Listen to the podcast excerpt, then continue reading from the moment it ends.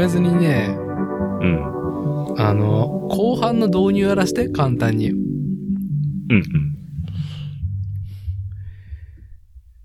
えーっと、まあ、適当になんか返してくれりゃいいんだけど、まあ、普通に導入するんで。うんうん。えーっと、まさかの、まさかの二部制となったところで導入いきたいと思います。はい。こちらは、作るをテーマに世間話をするポッドキャストゲ。ップ、ゲップで、ゲップ出ちゃった。グーって言っちゃったけど大丈夫かなもう一回やった方がいい。今、グーって入ってないと思うけど、グーって言っちゃったからさ。もう一回やってあげて。ゲップしても、もう、さ、そのね、ゲップのね、音声の波形はね、もう別にデリートするからいいんだけど、じゃあ、はい。じゃあ、じゃあじゃあ、かぶったかと思ったからさ。まあ、もう一回、テイク2、テイク2。あ、はい、テイク2で。うんえっ、と、本日の日付は3月の21日。こちらは作るをテーマに世間話をするポッドキャスト番組作例。今回は主催である私、伊達剛と、ラジオ戦士 DJ まごちし。この二人でですね、おじさんの売れよ、世界へ、未来へお届けする収録会。いやー、まさかのね、後半になったっていうところ、後半戦とか二部制になったっていうところでやっていきますけど。はい。じゃあ、いいですかね。ちょっと、私が本当にうん。今、竹に竹っているように放ちたい話。たけりましょう。たけっていきましょう。はい。まあ、エルデンリングっていうゲームの話ではあるんだけど、うんまあ、先ほど紹介したように、うん。私、伊達の人生において、エルデンリングというゲームは、プレイすべき運命的タイトルであった件うん。を、つい数日前に感じたっていうね、ん。エレクトしたっていうことで、まあ、妻にこのことを話しても、ああ、そう、みたいな。っていう感じでね、流されてしまうことをね、まこっちさん、そしてね、ええリスナーの皆さんにね、まあちょっと未来へ、世界へちょっと、残していこうかなと思うところなんですけども、うん。えー、まず、エルデンリングっていうゲームタイトルが、2022年、今年の、まあ、3週間以上前ですね。2月の25日に、フロムソフトウェアから発売されました。うん。で、まあ内容は、オープンフィールドの、まあ、ダークファンタジー、アクション RPG ゲームですと。うんアクションロールプレイングゲームですと。このゲームを私が買った動機というのは、うん。まあ、さっきもね、まこっちが私のことをね、体のことを気遣ってくれたように、こう、どうだろう、今年、うーん、なんだかんだ言ってこう蓄積する疲労っていうか仕事をこなしていく中で、うん、仕事をこなせてるけども余暇の時間に全く余力が残っていない。作りたいプラモとか、まあもちろんランとか運動も好きだからやりたいなと思っても、もうなんだろう、疲れ果てていて、ああ、ボケーっとして寝る時間来てしまう。うん。まあ、書きたい原稿とかね、プラモとか自転車にまつわることもネタがあるんだけど、うん。うん。もうね、PC の前にこうついても、うん。もう頭が回らないと。うん。うん。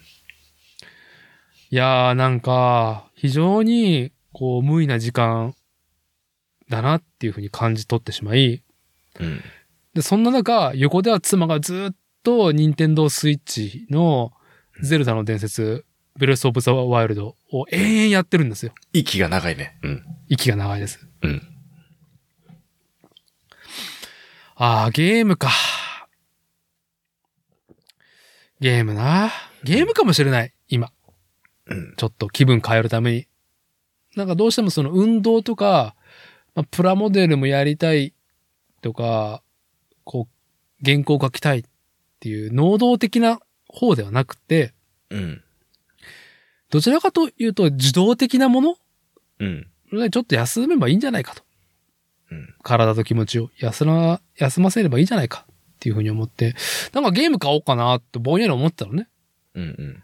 そしたら、こう SNS 界隈が、エルデンリングが出るね。エルデンリングが出るねってザーザーザーザーしていて、で、結局僕は発売日前日に予約して、発売日当日にもうダウンロードが始まり、うん。まあ、4週間弱ずっとプレイし続けてる状態なんですけども、うん。現在はプレイ時間は91時間ですね。やってるね。やってますね。うん1ヶ月も経ってないのに、これは。うん。で、このタイトルは、フロムソフトウェアが、こうずっとダークソウルっていうシリーズを出していて、うん。あ、それの、なんか続編というかシリーズものというか、まあ、系譜を辿った新作なんだろうな、ぐらいの情報しか得ずに買ってるのね。うん。うん。大してし下調べしてないの。うん。で、ゲーム自体も2019年の11月に発売された、あの、小島秀夫プロダクションのデスストランディングを購入してプレイしたっきり、PS4、プレイステーション4はゲームはしてなかったんだよね。ウォッチもしてなかったし、ゲームタイトルの。うん。で、買ったら、あー、これだこれこれ、こういうのやりたかったんだってね。うん。すぐ死ぬけど。うん。うん。もうね、冷や汗かきながら、高い緊張を持ってね、プレイをし続けている中で、フロムソフトウェアのゲームもやったことないし、うん。うん。やっぱ作り手サイドっていうか、どういう、こう流れでこのエルデンリングっていうものができたんだろうっていうのをようやくちょっとね、調べる余裕ができたから、ほ、ちょっと軽く掘ってみたのね。うん。うん。これは、まず、どこが、誰が作ったものなんだと。エルデンリングは。そしたら、ゲームクリエイター、フロムソフトの代表取締役である、宮崎秀隆氏。うん。うん。まあ、もう、小島秀夫監督と並び称される世界的にね、愛されたゲームクリエイターであるっていうことを知り、うん。うん。で、ああ、なるほどね。なるほどね。で、どういう人なんだろうっていうので、まあ、インタビュー記事とか、えー YouTube でそのインタビューをまとめているような動画があったから、まあ、何個か見て、一番、あーってなったのは、このエルデンリング、まあ、ダークソウルシリーズを作り、手掛けてきて、で、本当に、えー、渾身の最新作であるエルデンリング。を世に放放った世界が認めるゲームクリエイター、宮崎秀隆。その、死がね、創作する根幹には、創作の根幹には、イギリス産のゲームブックがあったってことを知ったのね。うん。ゲームブックって、まこっちは多分よくわかんないよね。まこっちは僕よりも5つ下になるから、うんやったことはないですね。存在は知っていた。うん。存在は知っている。なるほど。で、この宮坂秀隆氏の創作の原点っていうか核にあるっていうのはこのイギリス産のゲームブックであって、うん。で、僕と、僕の一個上なんだよ。この方。うん。うん。で、小学校の時に僕はこのゲームブックっていうものに出会って、夢中になって何タイトルも本を買ってるのね。うん。うん。小学生のお小遣いで。で、その、まあ、ハイファンタジーだったりとか、ダークファンタジーって言葉が今は、こう、カテゴライズされてるけど、そんな言葉はない時代？ロールプレイングゲームっていうものが、ビデオゲームにはまだない時代だから、その時は。うん。ロールプレイングゲームっていうものの概念が日本に初めて入ってきたっていうのは、このゲームブックであり、まあ、ももう一個、テーブルトークロールプレイングゲームっていうね、うん。TRPG っていうものうん。が、まあ、アナログだよね。アナログゲームが先立って入ってきてからのゲームとして、うんビデオゲームとしての RPG ゲームっていうものがね、こうバッと広がったんだけど、いや、そのね、このゲームブックの世界観が根幹にあるっていうことを知ったときに、なるほどと。うん。このツボはこれだと。ず、肌感が近い。肌感が近い。近い。うん。日本だと、うーんと、ゲームタイトルで言うと、ウィザードリー、うん。パソコンのね、ゲームうん。からファミコンにもなってる。ウィザードリーは、結構その世界観っていうか、ゲーム性かな？ゲームシステムだね。うん。ストーリーっていうよりか。うん。が、えーこのゲーム、イギリス産のゲームブックに描かれていた、そのゲーム性、ゲーム感うん。っていうものを踏襲してると思うんだけど、そういうゲームって、うーん、インディーズしかなかったんだよね、これまで。ほうほう。フロムソフトウェアが、そのデモンズソウルっていうタイトルを出し、ヒットして、その後ダークソウルシリーズを手掛けるまでは、ここまで売れてる、その、そういう、ハイファンタジーというか、こう、イギリス産のゲームブックとか TRPG の世界観っていうのを、なんだろう、エッセンスにしたものっていうのはなかなかなかったんだよね。うん。まあ、言ってしまえば、そのゲームブックって死にゲーなんだよ、結構。うん。ゲームブックって、要は、なんだろう、ページを開くと、うーんと、センテンスっていうか、情景を描いて選択肢がさめ迫られると、右に行くんだったら、二十何番。左に行くんだったら、百何番。とか言って、ページをめくって、で、その選択した結果が、そのページに書かれていって、えー、なんだろう、こう、対人でのやりとりだったりとか、こう、どこかを目指す際の道の選択であったりとか、あとダンジョンもマッピングしないといけないよう、にこう、設計されていたりとか、戦闘が始まったら、ダイス、サイコロを振って戦闘をゲームしていくっていう内容になっていて、結構ね、一個の選択ですぐ殺されるんだよね。うん。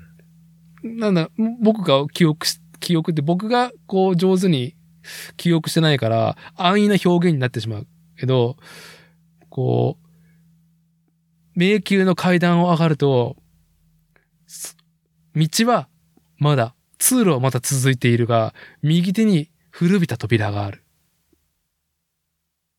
行きますか？行きませんか？みたいな。選択肢がうん。通路を進む。扉を開ける。ああ。で、扉を開けると、罠が仕掛けられていた。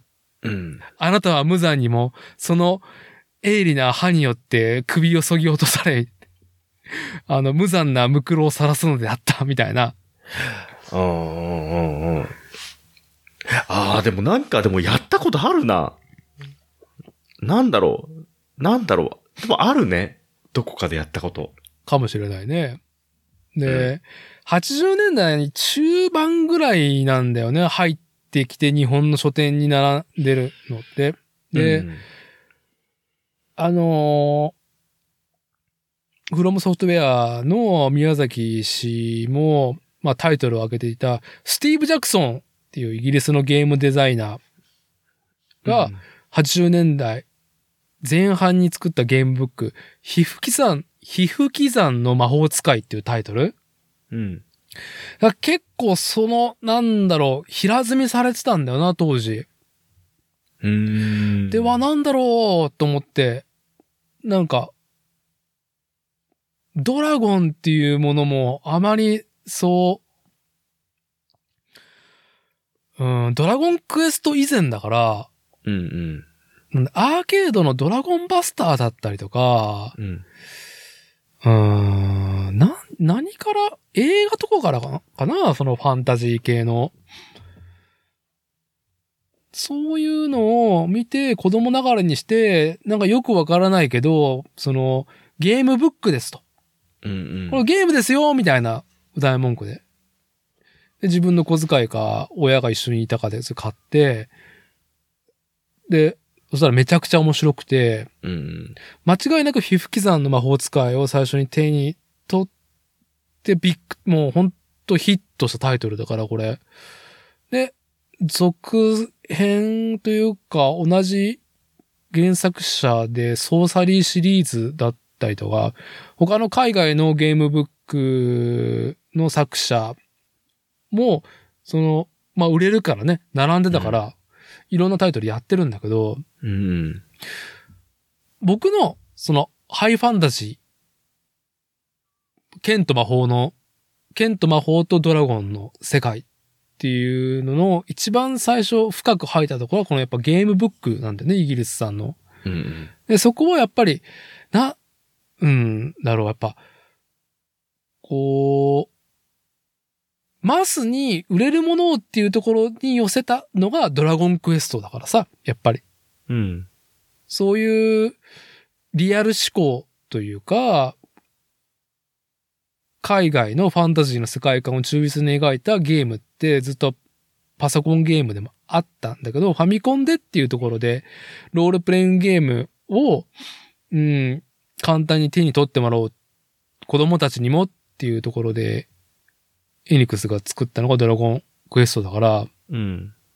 ファイナルファンタジーも、ファイナルファンタジーは一作目からより、そういうハハイファンタジーのもの、エッセンスはしっかり取り込んではいたんだけど、以後シリーズが続いていくと、はあどういう表現すればいい？か、カジュアルかな？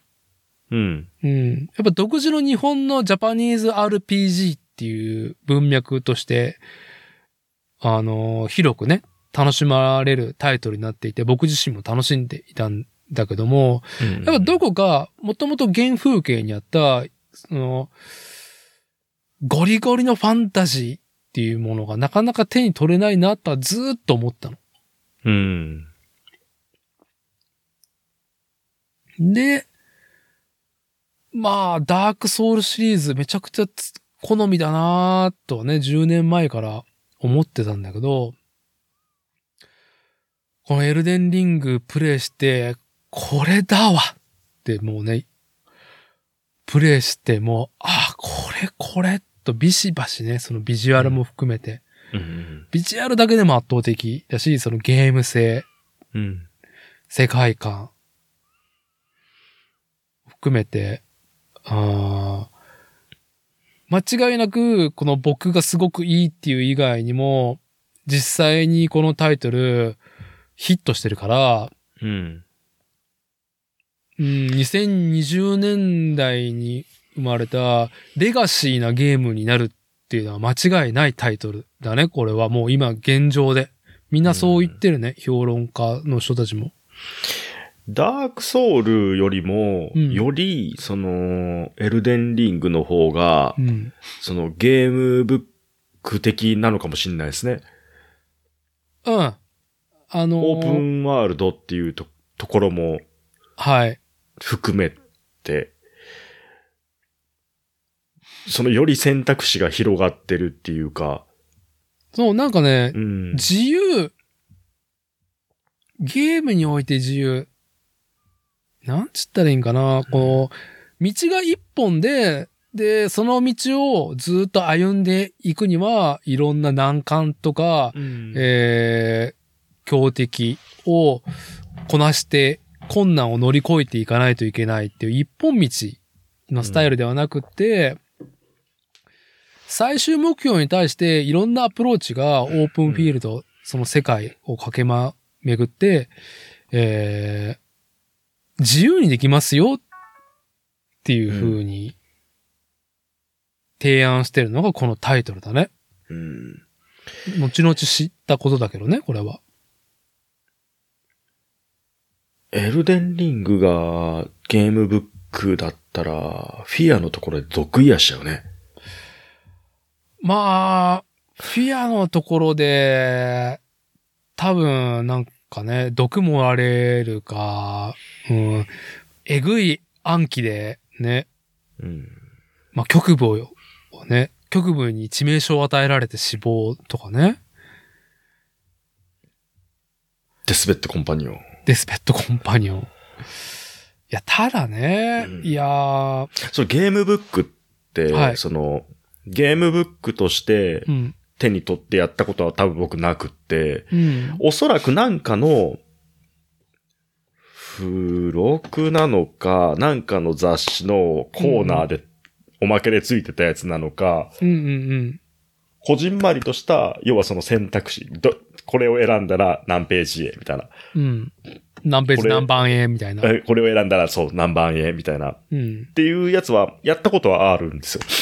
うん。ただ、その、専用のその本として、多分手に取ったことは僕ないと思うんだけど。いや、ジェネレーションギャップだと思うよ。やっぱり、うん。ん？まこっちと僕が 5? ん ?6 歳か。うんあな、僕よりも6歳若い僕から。79年までですね。あ、4歳か。失礼失礼。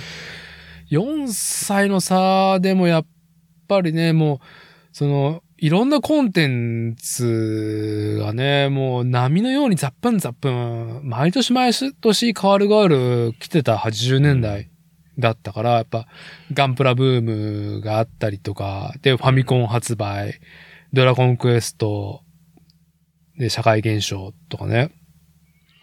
プラモゲーム、ミニ四駆、うん。ラジコンとか、僕からしたらそのゲームブックとか、テーブルトークロールプレインゲームだったりとかも、で、コンシューマーキーも新しいのをね、各社出したりとか、忙しいわっていうね、アニメもいっぱいあるし、みたいな。映画もやるしっていう。そういう中のある時期、その書店で、まあでも、まあマスではないよね。そのゲームブックを手にするってういうん。人も、どちらかというと、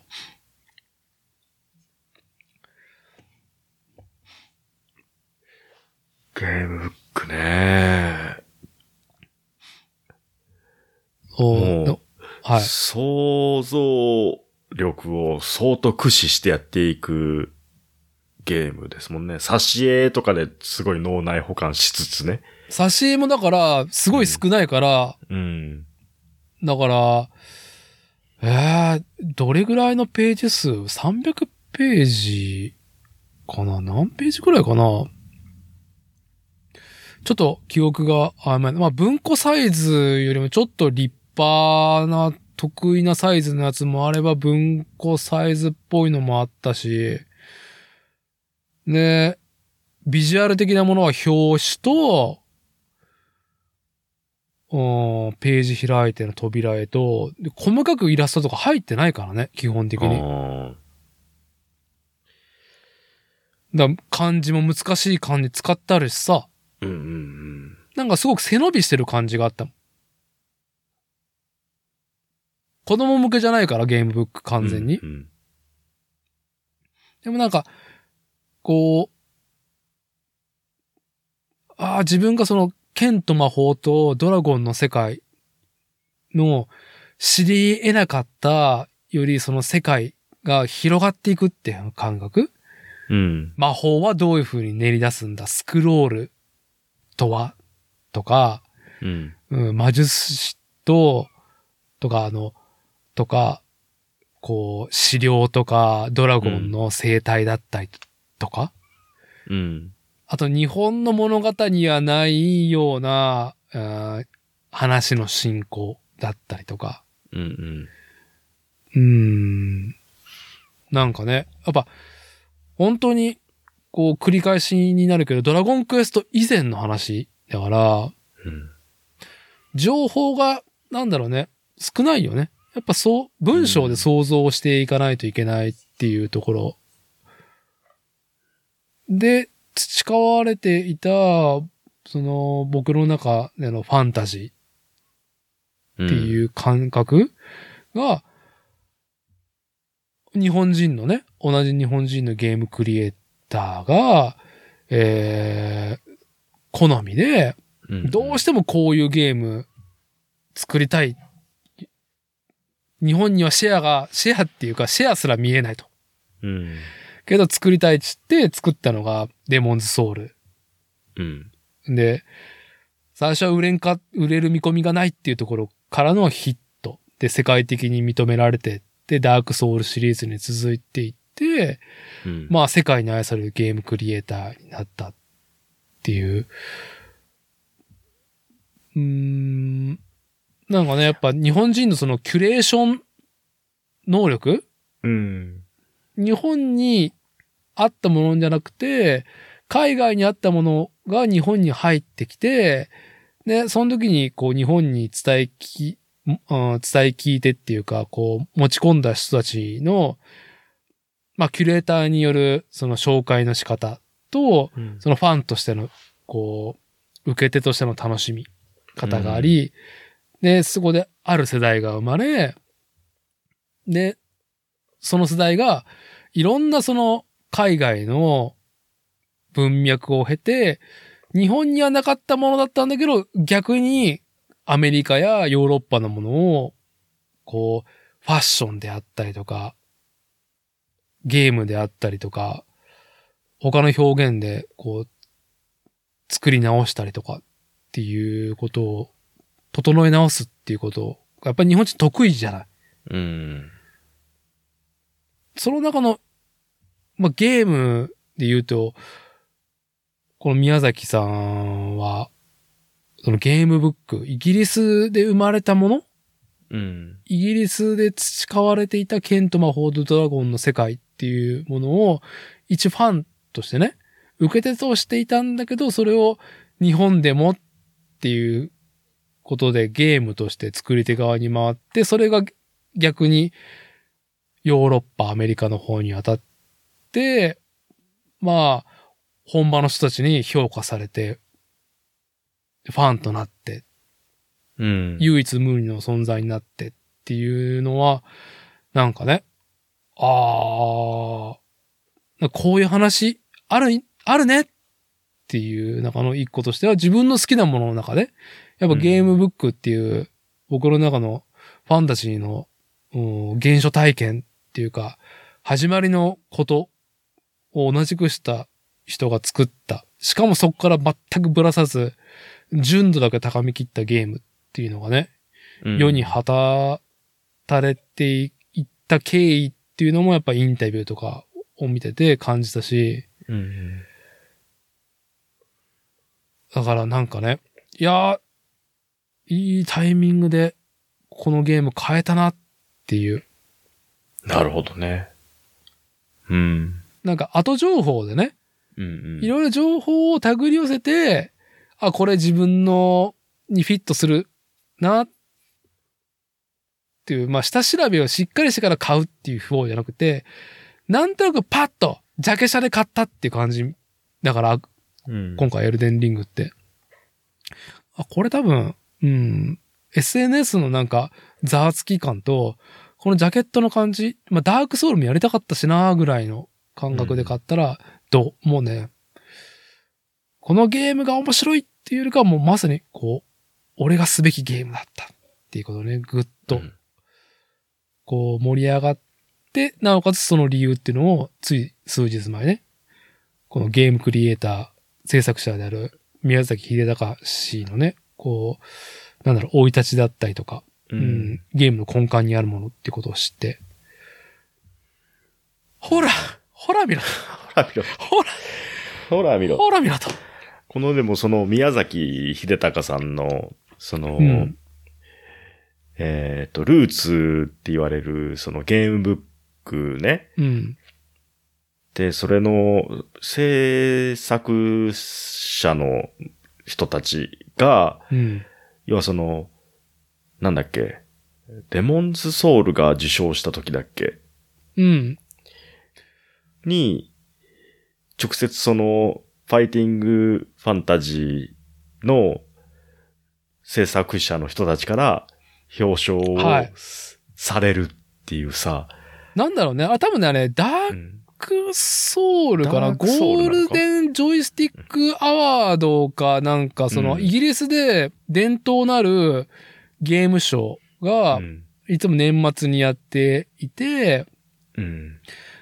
で、その、なんだろうね。詳しくは知らないけど、プレゼンターがなんかで、まあ、うん再三言ってるその80年代にゲームブックとして、ゲームブックの制作者、作者として名を馳せたスティーブ・ジャクソンうん氏も、そのアワードゲームのプレゼンターとして立っていて、スティーブ・ジャクソンがね、宮崎秀隆氏にスピーチするように案内されて、なんかこう、授賞式でね、そのね、こう会話をする。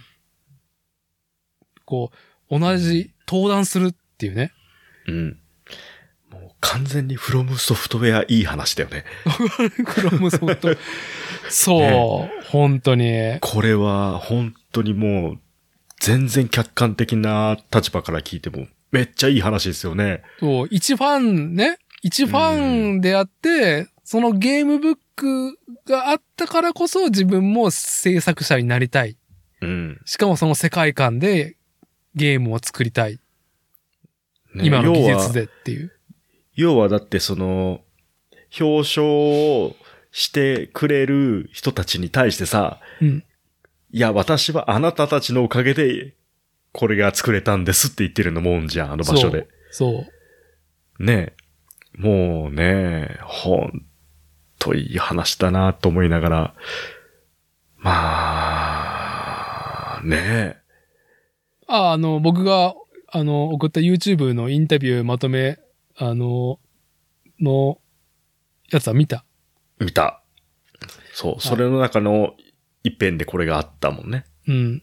はい。うんあのーこのポッドキャストのやつにも、はい。あの、リンク貼っときますけども。いやー。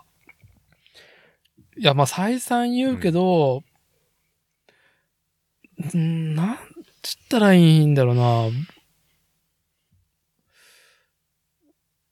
まあ、生きててよかったな生き、生きててよかった件。生きててよかった案件。会えた。生きてたから会えた。会えた。やれた。なるほど。うん。しかも、なんだろう。やっぱりちょっと、うん、好きだったけど、こう、社会人として生活していく上で、うん、どうだろう。こう、だいぶ遠い存在になってたもの？うんうん。だったけど、自分の何かしらの軸足になっているのは間違いなかったからさ、やっぱその、夢中になってたからね。うんうん。それを時を経てこういう風にゲームタイトルとして帰ってきた上に、制作者が自分が好きだったもの、自分も夢中になってたものが、こう根幹にあるっていう知った時の、それを知った時のね、うん勃起さたるやね。なるほど。あーって、あーっあーだね。ってなったよっていう話ですね、これは。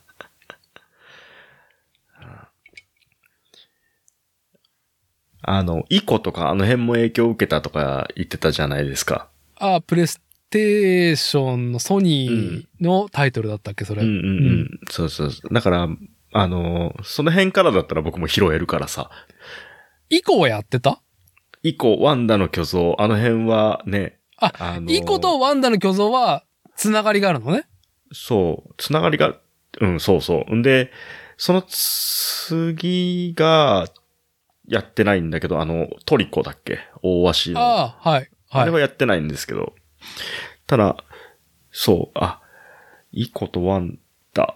あの辺は、まあ、根強いファンがいるゲームタイトルではあるから、あのーなんか、イコも、そう、あのーこの宮崎氏も、イコというゲームにあって、うわ、俺もゲーム作りてっていうクリエイター魂をね、かき立てられて、ゲーム業界、えっていうのもあるね、エピソードだったらしくて、イコとワンダの巨像も僕もちょっとしかやってないけど、あれもさ、多くを語らないスタイルじゃん。うん。こうそ世界は、こ世界観は、うん見て感じてくださいっう。うん。ていうね。エルデンリングよりも不親切だと思うよ。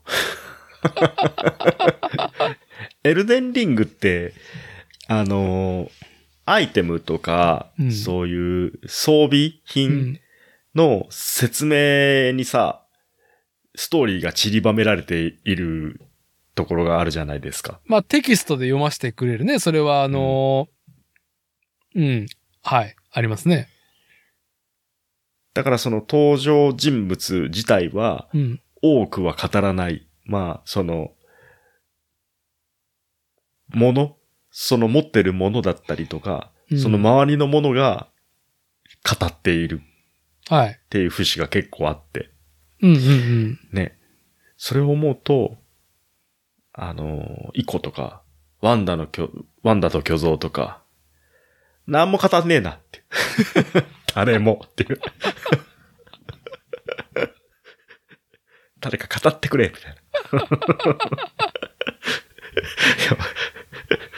巨像を倒すたびに、俺間違ったかみたいな。これいかんかったんかっていう。そう、まあでもね。うん。あの、映画とかでもさ、はいうんうんうん。あの、セリフで全部言うんかいみたいなさ、はい。はい。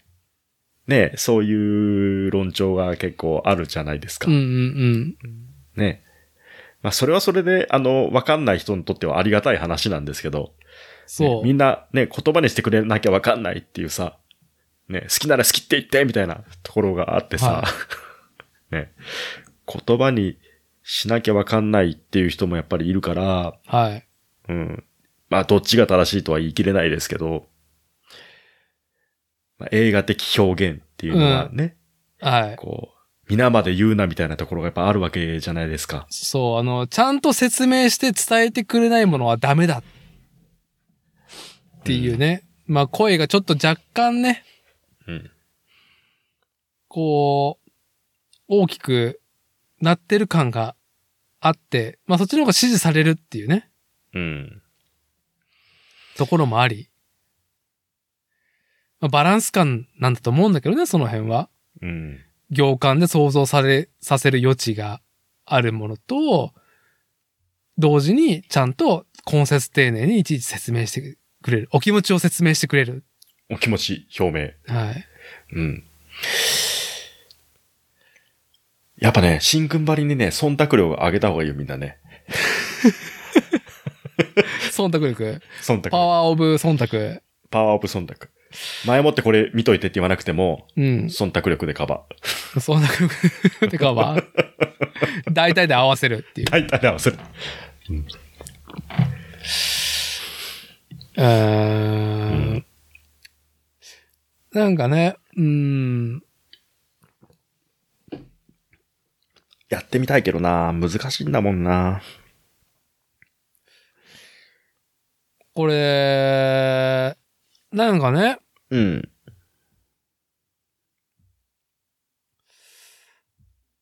ちょっとそのインタビュー記事からね、抜粋した、その宮崎秀隆のね、作品のコンセプト？うん。2009年に発売された、まあ、当時挑戦的なタイトルだったデモンズソウルアクション RPG ダークファンタジー。うん。高難易度で暗い雰囲気っうん。ていうね。もうね、そんなゲーム誰が買うのっていうぐらいの意見をね、跳ねのけて、こうガチな、うん。本、本人ね、死がね、うん。考える、これがファンタジー、ダーク、ダークファンタジーっていうか、これがファンタジーだろっていうもの？の世界観と、ゲーム性としては、挑戦、発見、達成感。うん。挑戦、発見、達成感っていうものを、キーにしていて、うん。で、こう、何を喜びとするかゲームをプレイする上で、うん。で攻略を考えること自体だったりとか、うまくいった時の達成感を得るためには、失敗が必要な、失敗が大事な要素だと考えたと。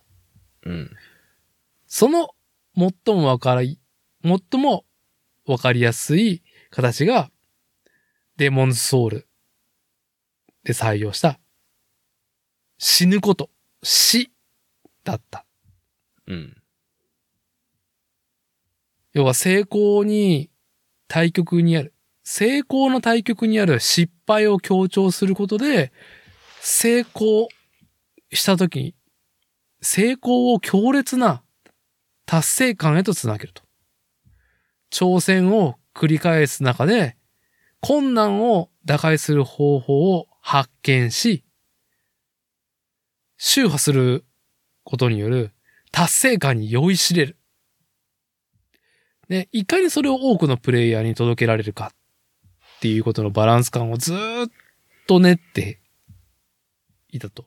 で、うん。ダークソウルシリーズの核になる体験は達成感。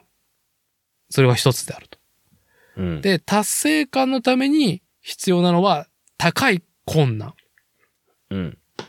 めっちゃ死ぬ。すぐ死ぬ。うん。うん。が一つの点。そして、困難に疲れ、達成感を体験できないプレイヤーも出てくると。うん。で、クリエイターとしては、そこをいかにより多くのプレイヤーが困難を乗り越えてもらえるかっていうのを調整、バランスを取っていく。ギミックを入れていくっていうことをやっていると。で、それの、まあ、究、高、究極っていうか、高純度の回答がエルデンリングでなされてるのね。デモンズソウル、赤狼、ダークソウルシリーズを経て。うん。いやーね。まあ、まあ、それもあって多分、巡り巡って僕の手に、ね、このゲームタイトルが来てるわけなんですよ。うん。うん。いやー、宮崎さん、優しくしたというか、なんかすごくより広く楽しんでもらえるように工夫してるっていうインタビュー記事ね、いっぱい見てるけどね。いやー、まあ、死ぬね。じゃあちゃんと失敗させてるってことだよね。そう。でも、うーん。な、なんだろう。僕のそのゲームと向き、ゲームと向き合う姿勢が多分そうだから難しい困難についつい立ち向かってしまうから、諦めが悪いから、こう、ついつい難しいことに何遍もトライしてしまってるんだけど、うん。あ、こんなん無理だわっつって、こう、逃げて逃げて逃げてっていう打開策も確かにあるなとは思う。うんうん。あと、やっぱその、プレイスタイルだよね。うん。みプレイスタイル、まあ僕実況を見てて思うのが、プレイスタイルが、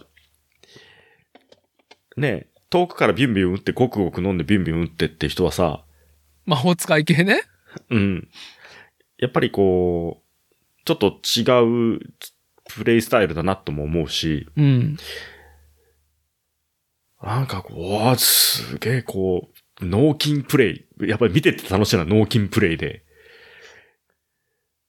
剣技。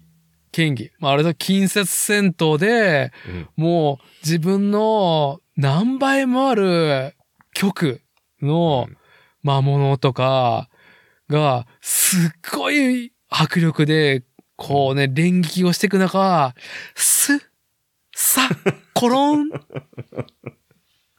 ねさ、転んで。転んスッ、サッ、コロンとして、ブチュッ、ブチュッとか、で、背後を取って、致命傷をぐさりとか。ね。本当もうあの、フェイトのサーバントみたいな感じだよね。そうね。ね。まあ本当剣撃をね、剣撃で跳ね返すっていうか、まあ縦の弾き返し、パリーでパ弾いて、相手をよろめかして、相手の渾身の一撃を絶妙なタイミングに合わせてボタンを入れ、パリーし、相手のこう動きをね、うん。こうよろめきで止めて致命傷を入れるっていうね。うん。憧れるよ。でも突きつけられるよ。俺そんなことできないって。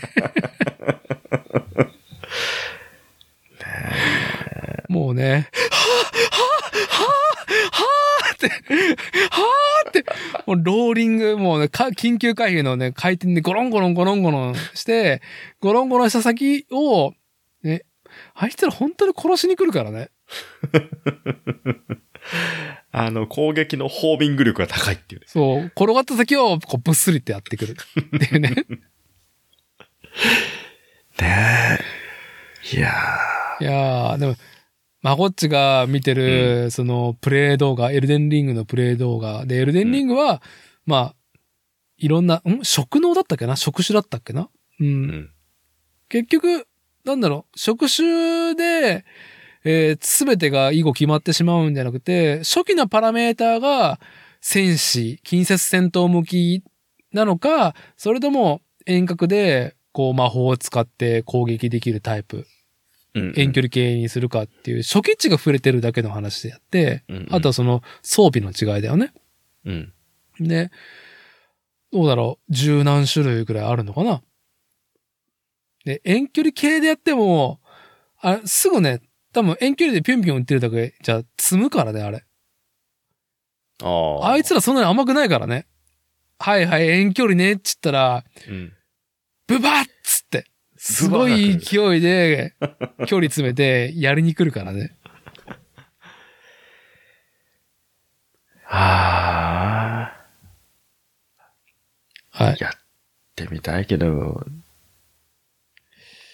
いやーなすげえな実況見てるだけでもう引くもん。これは無理だわ。これかわせんわ、これって。俺さ、もう本当にこんなん3回ぐらいかわしたところでもう4回目、5回目追撃食らったら多分、はぁ、はぁ、つって。ジュース飲むところで多分殺されてる。回復薬ね。回復薬で。いやー、まあね、ちょっと触れてみるっていうだけでもいいと思いますよ。うんあの、お馬さんね、うん。令和のトレントっていうのが、まあ、初期から手に入るから、うんうん。オープンフィールドの世界をなんか馬でパカラッパカラッパカラッと走ってたけども、結構うっとりする。ああ、なるほどね。うん。ちょっとすごいわ、本当に、絵がう。ん。でも世界観、その、もう、嫌いじゃない。あの、ざっくり、その、エルデンリングの、うん。えーっと、世界観であったりとか、うん。大雑把な大枠のストーリーであったりとかっていうのも、うん。なんとなくこう、まあ実況見てる上で入ってきちゃうからさ、はい。はい見ているけど、まあ嫌いじゃない。うん。いやー、なんかね、すごく、こう、だって、日本の、うんその文脈ってすごい少ないことない？エルデンリングの実況を見てて。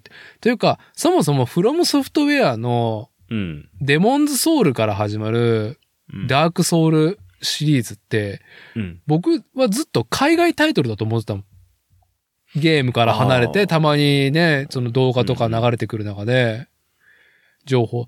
あ、うんこれ、海外タイトルなんだなっていうつもりで見てたも。うんん。なんか、アサシングリードとか、うん。あれと同列で見てた。あー、なるほどね。確かにそうかもしんない。そうやって見えるかもしんないね。全然日本のタイトルだと思ってなかった。赤狼とかあの辺は？あの辺もでも最近だもんね。最近、赤狼もね去年か一昨年、一昨年か、赤狼は。だから、赤狼もさ、まあ、バタ臭いというかさ、うん。こう、日本のトレンドじゃないじゃん。だからさ、言ってしまえば、なんだろう。可愛い女の子出てこないじゃん。海外が見たい日本みたいな？そうそうそうそうそう。んまあ、そうっすね。なんか、主人公が渋い、ちょい親父キャラでも、横には、あのーやけになんか、その、肌が出てるうん。女性キャラクターがいるみたいな。うんうん。確かないですね。そういう感じがね。赤狼のね、ジャケ写もないじゃない。ゲーム中も。うん。だから、フロムソフトウェアっていうことも知らずにエルデンリングを買うっていう風になって、買ってから、あれ、これ日本ののゲームメーカーなんだって知ったぐらいだからね、僕は。おー。あ、そう？みたいな。予約して、とりあえず買おうと思って。予約する、あ、予約する流れで知ったのかな？ありゃ？みたいな。日本海みたいな。ほん？ま、またまたと思ったもん。でも、ゲーム制作会社で、そんな日本法人とかもねえ、そんなとこねえよな、とか思いながら。うん。うん。まあでも、本当に、ちょっとね、さっきちらっと言ったけど、まあレガシーになるゲームタイトルうん。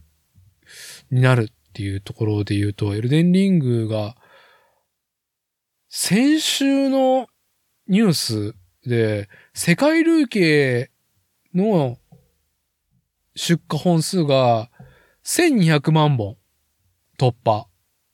国内は100万本。うん。で、ピンとこないじゃん。すなんか凄そうだけどうん。身近なところで、じゃあ、ゼルダの伝説、ブレス・オブ・ザ・ワイルドはどうだったんかなと思って見てみたら、2730万本。うん。2017年のタイトルで2730万本ね。うん。世界累計の売り上げが、売り上げ本数が。まあ、エエルデンリングは3週間で1200万本だから、まあ結構いくよねっていう。うん。海外の方がでもやっぱ多いね。多いね。日本がね、100万本だから、うん。まあ、あのー円盤買わんくってもね、今ダウンロードで買えるっていうところもあるから、まあ世界への広がりはすごいね、波及の仕方はすごいとは思うけど、うーん。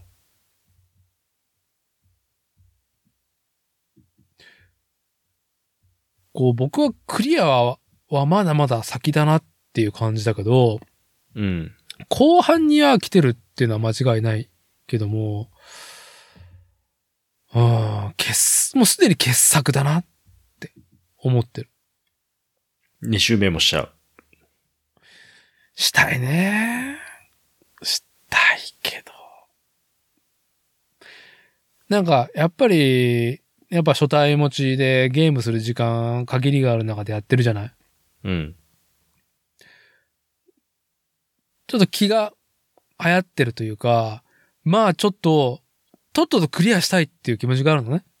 うん、うん、うん、面白いけど、一旦終わらせたいっうん。うん、ていうね。つもりで、前のめりで進めてたんだけど、どうだろう、プレイ時間40時間ぐらいまでは、あの、攻略ウィキとか全く見ずにやってた。うん、うん、でも、これは、この自分の手法でやってたら、すな終わらんわ。終わらん。あっていうので、もう攻略ウィキで、なるべくそのストーリーのネタバレないような、こう、抽出の仕方で、最短ルートっぽいのを選択して、なんか、安直に最短ルート、ストーリー最短ルート攻略法とかは見ずにね、うん。自分で目星をつけた最短ルートでやっていって、進めていくと、もうね、敵の強さが自分の技量に全くね、こう、本当に及ばなくなっているっていう。う。風になってしまい、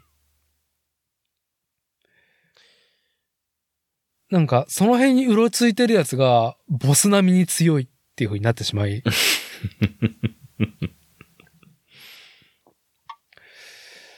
いやー、これはちょっときつくなりすぎだなーっうん。ていうのと、あのーまあ、ゲームクリエイター制作者の話を聞いたりとかして、うん。いや、ちょっと、改めてちょっと味わいながらやろうと思って。うん。今はちょっとね、こう、ちょっと、こう、勢いを下げて、まあ、クリアを目指そうかなっていうところだけど、まあ、余裕で100時間を超えるね。超えるね。全然。自分の中の最短で100時間やっても、あ、あ、自分の中の最短でやっても、うーん、全然かかるし、なんか、もったいないなと思っちゃう。あまりにもいいから。うん。せっかくこんなにいい、あの、作品というか、まあ、制作者のメッセージとしても、いろんな道を用意してるから、うんぜ。ひ皆さんが発見してほしいって投げかけしてんのね。その一個一個の発見や、その、なんだろう、自分のそこで生まれる挑戦だったりとか達成感のいろんな振り幅があるから、それを皆さん感じ取ってほしいっていうふうに書いてあるから、うーん、いやー、なんか、うん、急いでやるのもあれだな、と思いながら、はい。まあ、ゆっくりやろうかなって感じだね。なるほどないや。いいと思いますよ。うんまこしさんもちょっと。いや、もうね、あの、実況の人のう、ん。その、立ち回りを見てて、まあ、結構好きで見てるある人がいて、うん。で、その人が、こう、あれ、あれ、こいつ、この前のあいつと同じかって違うな。いや、違うな、とか言ってさ。あ、でも、あ、同じだ。動き同じだ。あ、上から来る。あ、じゃあもう一回、もう一回来る。あ、避ける。で、ここで飲む。みたいな。っていうのやってるの見ると、はい。なんだかんだ、その、権威が高まってるなっていうのをね、はい。思う。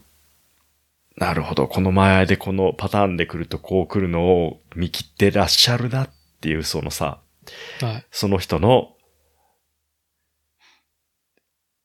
達成感だよね。達成感ね達成感の部分だよね。はい。要は、うん、挑戦、発見、はい。達成感。その達成感までの間に、この人もいっぱい失敗してるから、はい。こうやって立ち回れるんだなっていう。もうなんか最近のさ、でも確かに、あのーまあゲームありきたりなところで言うとさ、うん。案内、確認、業務官 みたいなさ、はい。ね、そういうものが多い中で、うん。ね、挑戦、発見、失敗からの達成感、はい。みたいな、そういうので、喜びを得るっていうのは、まあ貴重なのかもしれないですね。確かに。。だし、それをうん。本当に達成感味わせるのって、本当に上手に何回も確実に失敗させなきゃいけないからさ、うん。失敗させて、それがもうなんだよってなってさ、もう本当そこでやめちゃう人が出ないためにはっていう工夫がやっぱりされてるんだろうなっていうところですよね。うん。まあ、なんか、いい意味で、うん。ゲームの、まあ、一個のクリア、達成は何かというと、うん。エルデンリングで言うと、まあ、明確なミッションを与えられる。王となれと。うん。エルデの王になるんだと。うん。で、その目標に向かって、歩んでいくんだけど、うん。これはもう、一個一個、瞬間瞬間の味わいだけで楽しいゲームだから逆にメインストーリークリアしなくても十分楽しめてるなっていうのは、なんだろう、よりそのインタビューを聞いてから思うようになった。なるほど。なんか今そのダーティーの言葉がすごいね、あの、ふ、腑に落ちるプラモデルの造形がありましたね、最近。何？えっ、と、ポリーって。あポリ、ポリ、ポリ、ポリス、ポリス？ポリス？あのーパトカーのプラモデルを寄稿なさいましたね。ああ、あ僕、僕がニッパー .com に寄稿した話ね。そうそうそうそう。はい。はい。今の話はちょっとそれでも通じるところがあるかなと思って。いやー、うーんとね、そう、まあ、まずその寄稿した模型の楽しさをシェアするサイト、ニッパー、NIPPPER、N が、N じゃない、P が3つのニッパー、ニッパー .com に、まあ僕が定期で、あのー寄稿してるんだけど、まあ、こ、これ書いて、こう、この高まりをね、こう、文章に落とし込んで原稿を書いて、ニッパーの寄稿フォームに送って、で、まあちょっとね、主催のカラボトさんに、こう、まあ、軽くアドバイスもらったりとか、リアクションもらったりとかして、最後、うん、ちょっと文章調整されて上がるっていう流れの中で、最新の、えー、寄稿したものが、えーっとね、3月の20日、2022年3月20日にニッパーさんのところにアップされた私が寄稿した、えー、ポスト。タイトルが、車模型ってめんどくさいを乗り越えろ。オーナーズクラブのパトカーたちと完成というゴールへ。っていう記事を上げたんですよね。まあ、マイクロエースっていうところが出してる32分の1のオーナーズクラブっていうカーモデルシリーズがあるんですよ。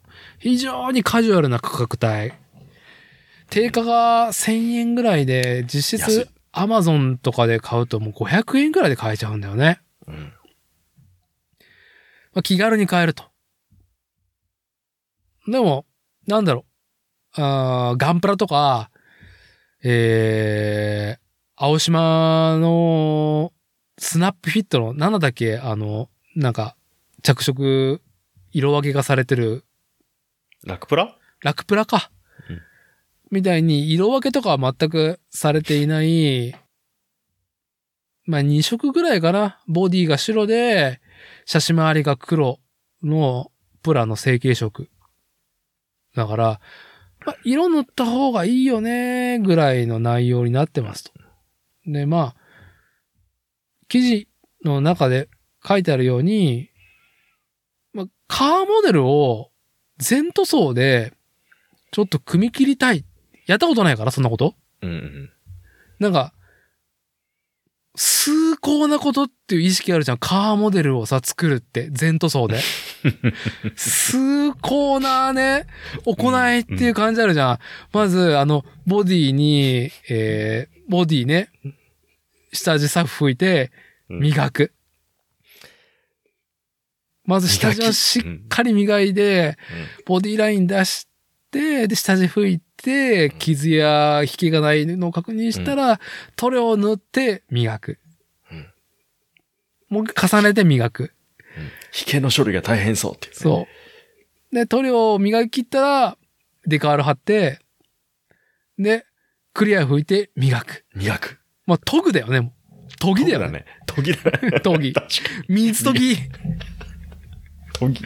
うん、研いでる。うん。で、なんかね、メッキのモールドとかさ、樹脂のモールドとかも塗り分けしないといけないし、うん。インテリアもね、なんか、こう、ハンドルしかり、メーター周りしかり、うん、あの、手が触れるところね、いろいろ、こう、細かいパーツ、こう、組み立てて、まあ、当然接着剤を用いて、組み立てるものが、まあ主流だったから、うん。まあさ、あ、あと、あの、ガラスね。クリアパーツね。うんうん。まあ、俺には無理だっていうのがカーモデルだったじゃん。うん。が、だいぶちょっとメーカーさんもカジュアルなものを提案してきて、タミヤだったりとか青島が、その、まあ、さっき言ったようにラクプラだったりとかね。成型色でしっかり色分けされてるし、接着剤も使ってもいいし使わなくてもいいみたいな感じのものが出てますと。うん。いうのがね、このオーナースクラブカジュアルな価格なんだけど、内容がハード。っていう。でもなんか、パトカーだから、うん。あ、これ、あれだな、白をバーッと拭いてクリア拭きゃいいだなっていうのと、この記事の中にも書いたけどね、最近、こう、なんだろう、ツールとマテリアルがね、進化して、まあ、僕が使ったのはやっぱガンダムメッキシルバーっていうバンダイが出している、もう、ペイントマーカーみたいな感じで、こう塗料まあ、筆、筆というか、えっ、と、ペン先を走らせると、もうメッキみたいになるんだよね。うん。それがやっぱり60年代、70年代のメッキをよく採用してるカーモデルのスモールパーツとかバンパーとかグリルとかモールとかそれピュピュって塗れば白塗ってでクリア拭いてじゃあ白塗ってインテリアと下回りも真っ黒で塗ってでクリア拭いてじゃあももう一回やり直そう。えーっと。塗り直そう。まずとりあえず、ボディは白塗って、うんで、インテリアは真っ黒にして、塗り分けなしで。うんもうデカールも中はもう見えねえっていうので、もうデカールも貼らないっていうぐらいにして。で、組んで、で、白塗った上にデカールを貼り付けて、で、デカール貼ったらクリア拭いて、で、スモールパーツは、メッキシルバーのマーカーでちょいちょいちょいちょいってやって、で、クリアパーツのパトランプをピュッとクリアで、クリア塗料で塗っ、クリアカラーで塗ったらもうおしまいみたいな。うん。完成で、しかも途中でね、もうなんか指紋とかさ、あの、クリアパーツのガラス面とか、あのーボディとかに、こう、汚れとか指紋とかついてももう気にしない。うんデカールがひん曲がって、あはってなっても、もう気にしないと。うん。剥がれちゃっても気にしない。とりあえず、もう、全部の工程をやりきったらおしまいってことをやりきって、とりあえず、俺の中で完成。うん。駆け抜けた。そう。死ぬ以外はかすり傷の精神でゴールまでね、駆け抜けたっうん。ていうことをね、寄稿したんですけど、うーん、な、これね、はい。これをお読みになってうん。読んでいただいて、うん。死ぬ以外はかすり傷の精神、それすごくいいと思うんですよね。はい。うん。しかも、本文でも書いてあるように、うん。今でもね、こう、一日のうち、こう、数回目にするんだけど、うん。めちゃくちゃ引きで、基本プラモデルなの作ったもので引きで見るじゃん、まず。目に入るじゃん。うん。めちゃくちゃよくできてるじゃないかと。うん。引きで見ると。自画自賛ね。めちゃくちゃよくできてるじゃないかと。うんで、こう手に取ってみると、うん めちゃくちゃデカール曲がってるし、指紋だらけだし、あのー銀メッキ、シルバーのメッキね、はみ出してんなっていうのは、こう、認識できると。うん。うん。まあでも、なんかやったなっていう。達成感。うん。俺歴史刻んだなっていう感じでね。うん。そう。難易度高い。安いけど難易度高いキットに挑戦し、はい。ね。何かを発見し、達成したんですよ。はい。ね。まあ、引き算を、あれだよね。うん。やっぱ自意識の高さを削っていくっていうことかな。あー、なるほど。発見っていうところで言うと、挑戦に対して、うん挑戦で、えー達成するまでうん。の、まあなんか工夫をしないといけないっていうところ？でうん。言うと、なんだろう。すごく上手なものを作らないといけないっていうのが、カーモデルを作る上で、えー完成見本だったりとか、模型紙とか、うん。まあ今だとウェブ、SNS で見受けられるじゃん。うんうん成功例しか上がってこないじゃん。なるほど。それに対して、そうね。うんいやまあ俺なんてこんなもんみたいな。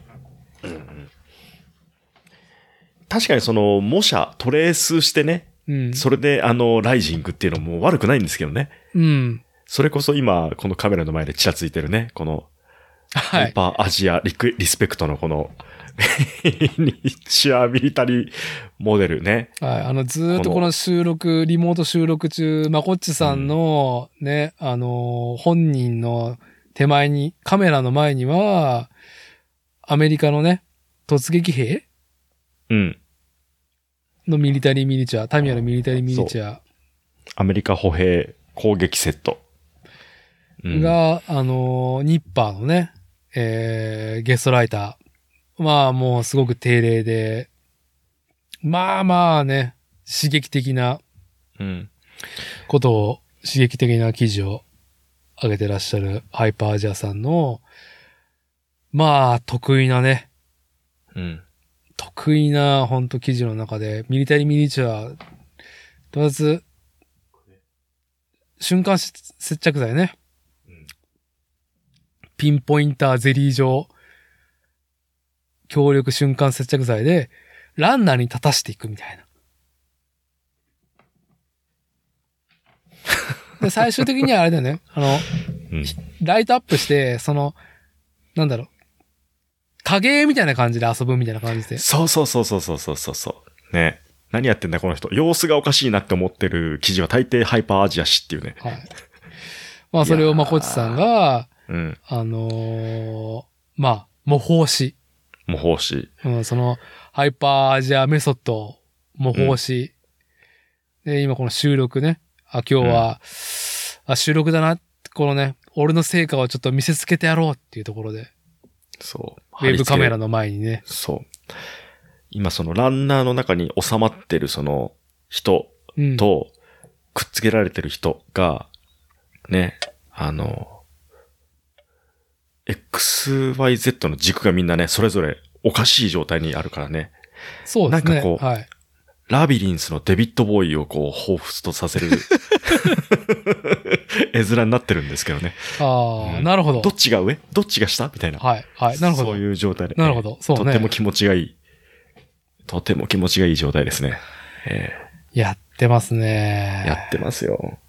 発見です。多分これは僕は、あの、完全にその案内、確認からの、まあ、業務感なのかもしれないですね。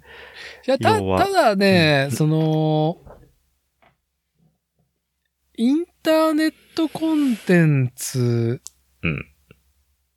とか、まあゲームは今、うん、その垣根を越えようとしてるんだけど、模倣で知覚することって、うん。フィジカルなものまあ、今回はそのプラモデル、模型の話だよね。うん。は、なんかいろいろ超えてくる、あいろいろ、やっぱり、なんだろう、その、ウェブ記事で見たものとか雑誌で見たものを模倣しても、自分でこう実際に、こう、うわーって得るものは、うん。うん、全然想像を超えてくるもんね。ああ、なるほど。実際にやるかやらないかは全然違うよ。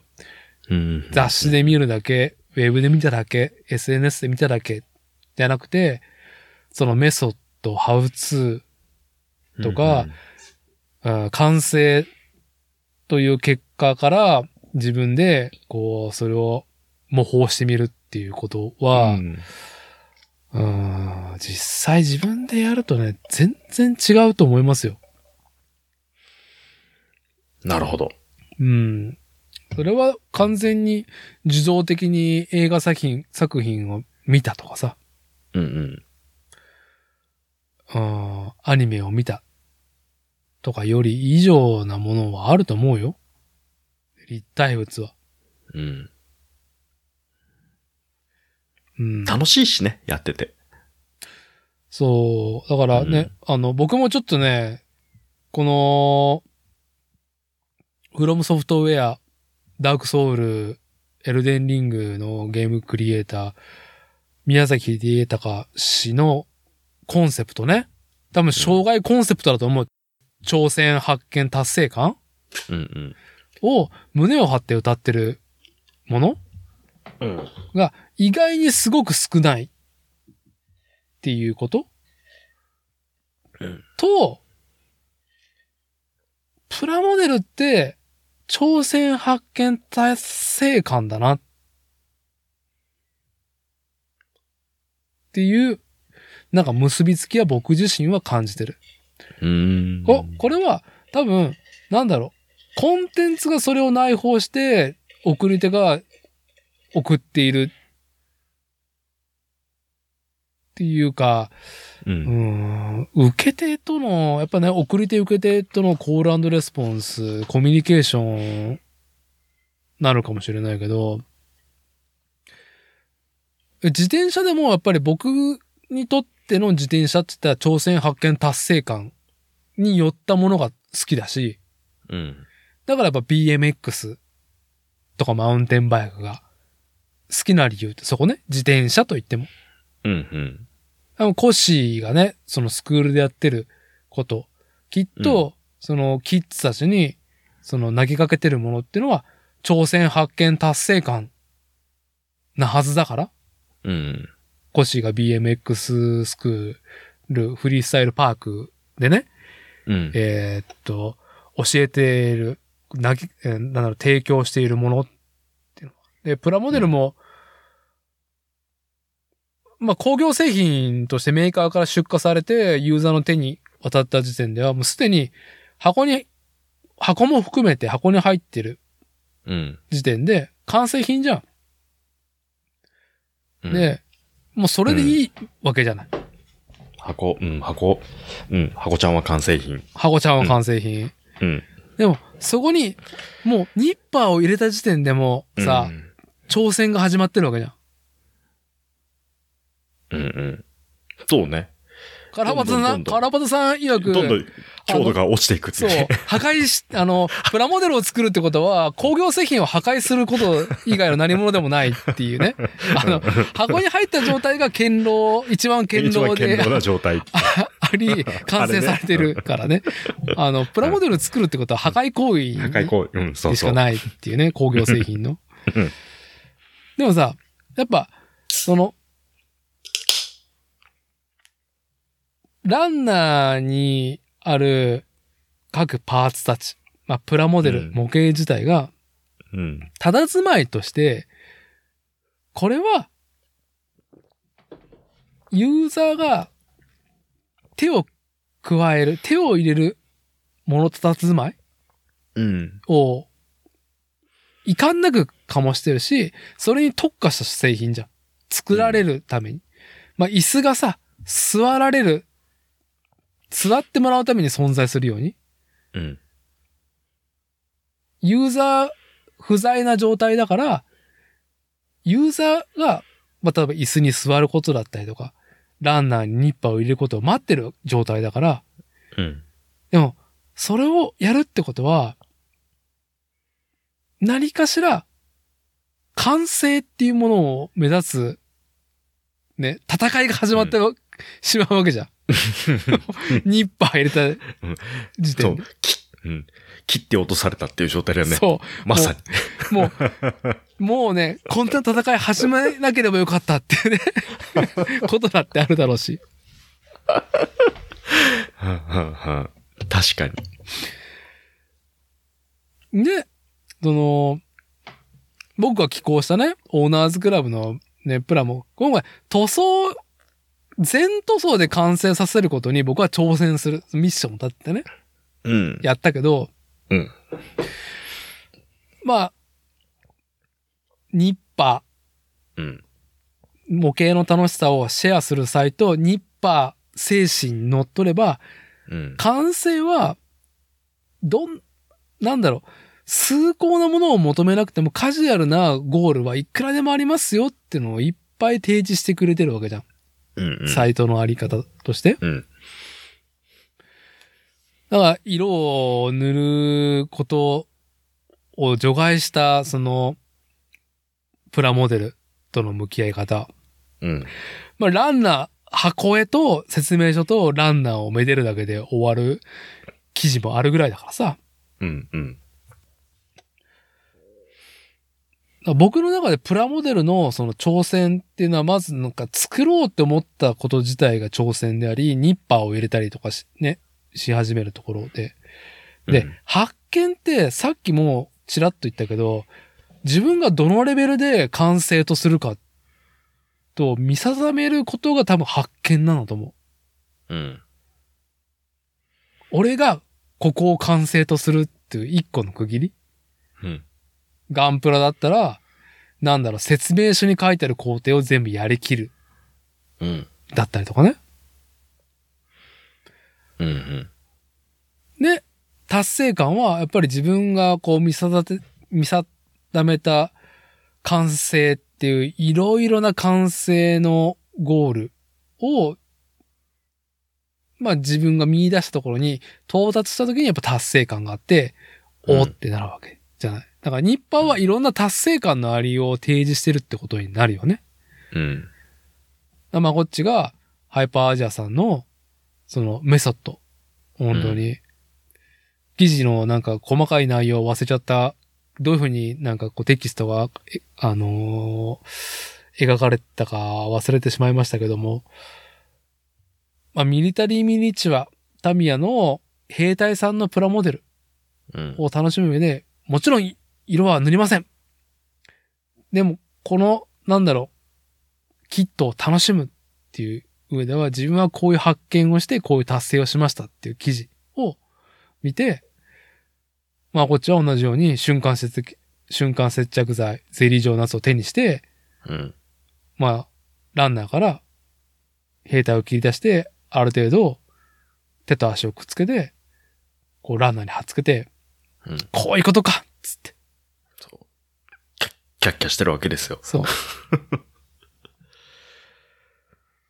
なんか、ちょっとね、まあ後半で酒も飲んでいると、難しい話になるのがおじさんの差がで言うと、この挑戦発見達成感ってさ、うん。結構、なんだろう。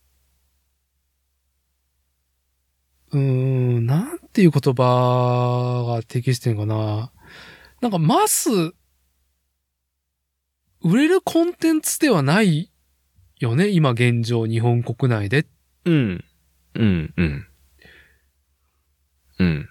世の中が多く欲するとされている数字が取れるものっっていうこと、一言に、挑戦発見達成感って、あまりないと思う。うん。そういう提案はあるけど、それは決して多く支持されてるものじゃないよね。きっと。うんなんか、受動的に、ユーザーが受動的に満足させろ。だから送り手は、根節丁寧に、なんだろう、優越を与えるコンテンツを送っている状態がマスなのかなっていう感じがする。うん。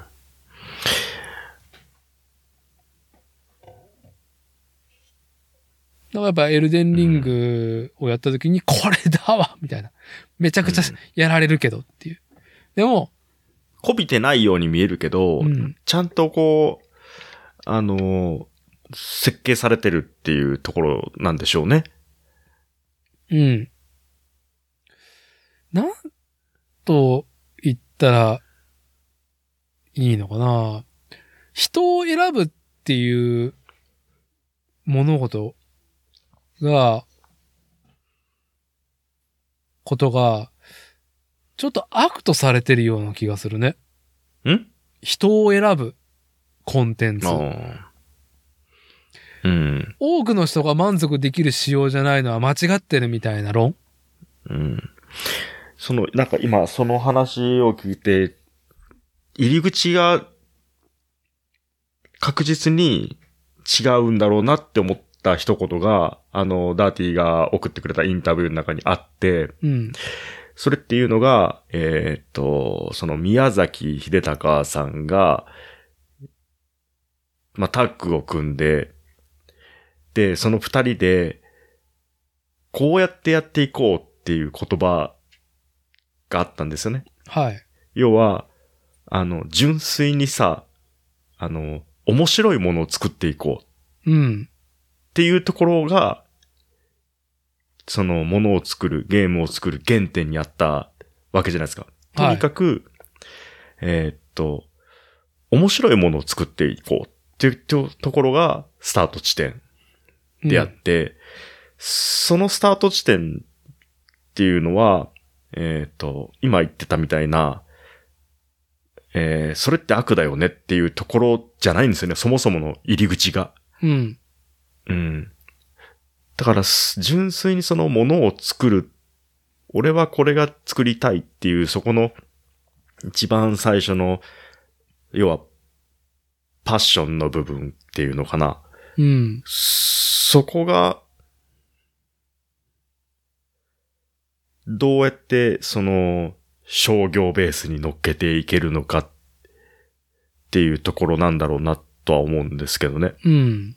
うん。だからちょっとでも最初の入り口がずれてると、なんかこう、だいぶ違ってくるんだろうなとは思うんですけど、うん。まあ物を作る人じゃないからわかんないですけどね。享受するだけの方だから。まあ、それでもやっぱ、その、享受する受け手側、受動してるだけのサイトであってもさ、うん。うーん。まこっちゃんやっぱ、ゲームの話ね。海外タイトルをよりやってるじゃん。うーん。どちらかというと。うん。FPS しかり、うん Call of Duty とか、うん。あーんと、それこそ、だって、その、あの、インタビューで出てたさ、うんあの、オブリビオンだったりとか、それこそフォールアウトだったりとかさ、うん、あ、フォールアウト、はい。ね、あの辺とかも、あの、オープンワールドでは、うん。海外タイトルとしてね、ありますもんね。うん。で、昔から、あの、海外のゲーム、海外のユーザーの好みっていうのは、なんか歯応えがあるほど、こう、喜ばれるっていううん。ところで、海外仕様の日本ゲームタイトルってめちゃむずいじゃん。うん。その話はよく聞いてたんだけど、僕はうん。バイオハザードの一番最初のタイトルでそれを体験したんだけど、うん。あの、まあ、まずバイオハザードをね、プレイされた方だったら、まあ、し感じて体感したことだと思うけど、まずあの操作がデラ難しいじゃん。違う違う違うそっちじゃないみたいな。うん。うん。走っていったりとかさ。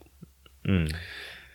だこう囲まれるとパニックって全然さ、攻撃とか銃が撃てないとかうん。なるけど、日本の仕様は、えっ、と、エイム？うん。対象物、敵に対して、えー、エイムボタンを押したら、じ、オートでそっちにプーッと振り向いてくれて、うん。あとは、エイムボタンを、エイムボタンを押してショットすれば、弾が当たるじゃない。うん。バイオハザードは海外仕様、エイムレスだからね。オートエイムなしだからね。うん。だから自分が微調整で銃構えてる方向をちょいちょいちょいちょいって、スティックでコントロールして、当たる方向を目指すっていうのが標準装備、標標準仕様だから、一回やってくろ。いや、む、無理。無理。犬とか無理だよ、こんなの。うん。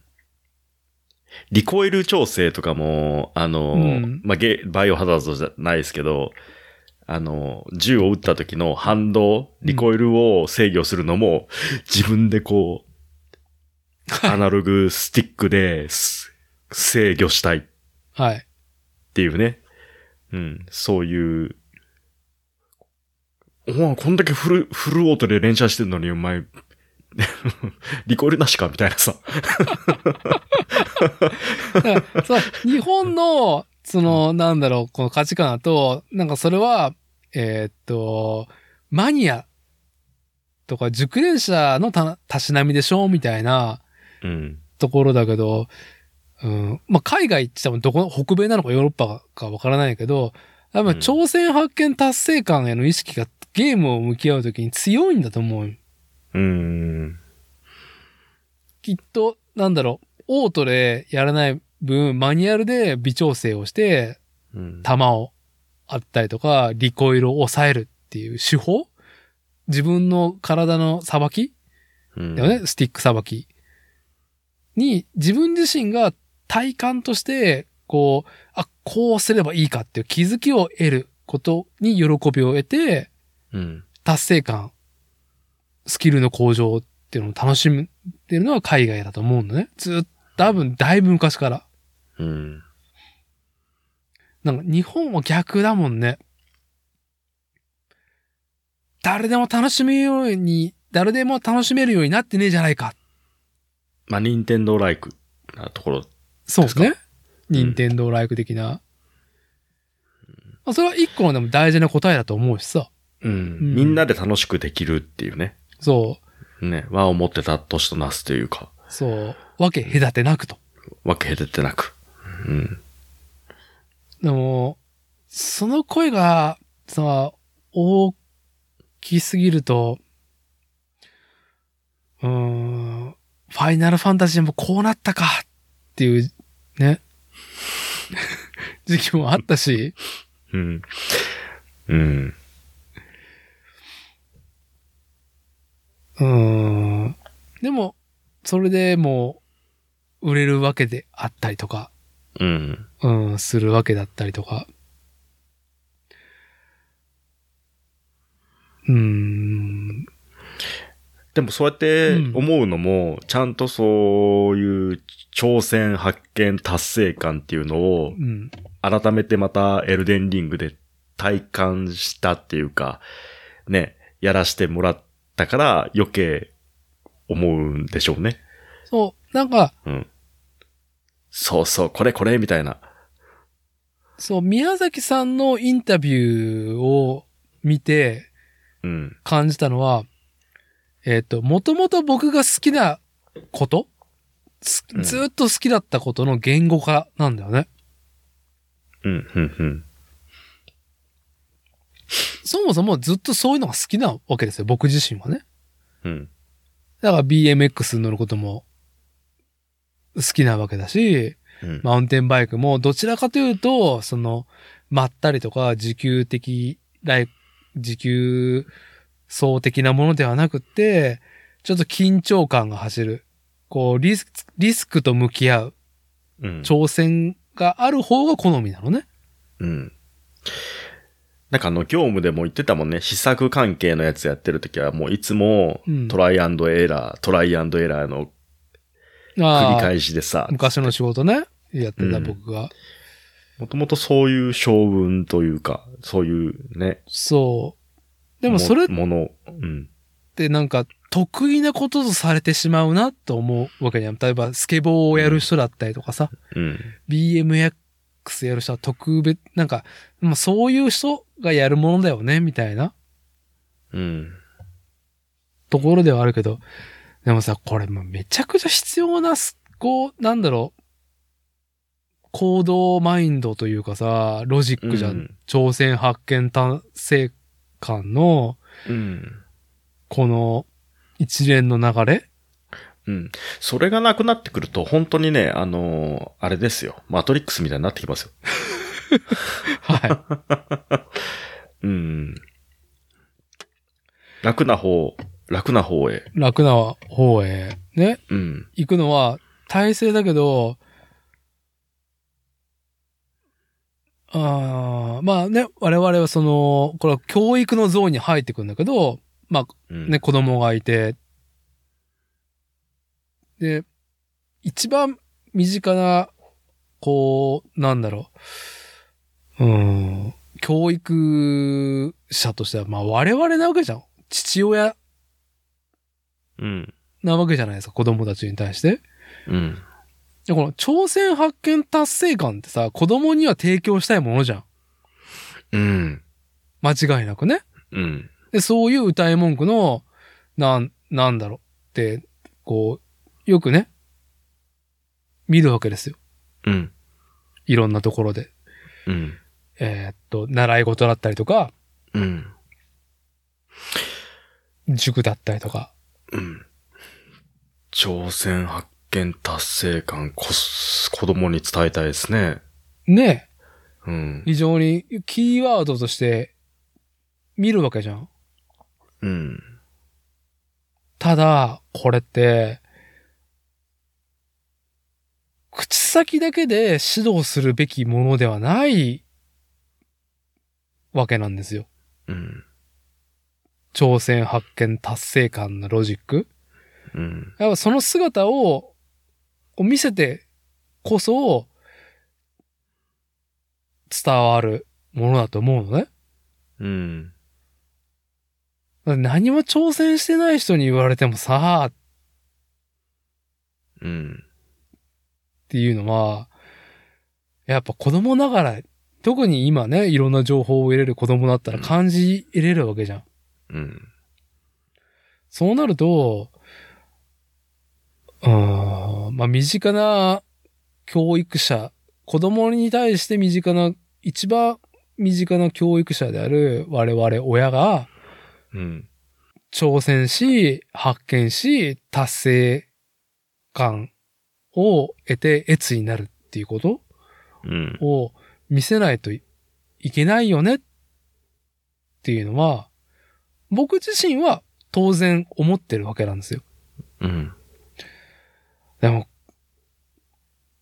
多くの、まあ、特に僕のね、世代の話ね、これは、やっぱりうん、段階の世代ジュニア。うん。うん。あ口先だけでやるっていうことをう、ん。ついやりがちではないですかっていうのは、なんだろうね。苦言というか問題定義っていうか、やっぱりそういうことをずっと見てきたせいもあり、うん。まあこれは自転車スポーツの現場からなんだけどね。なんかそれにね、近しいことがね、うんもうそれこそあの、宮台さんのあの、うんこのおじさんに書いてありましたね。回だったね。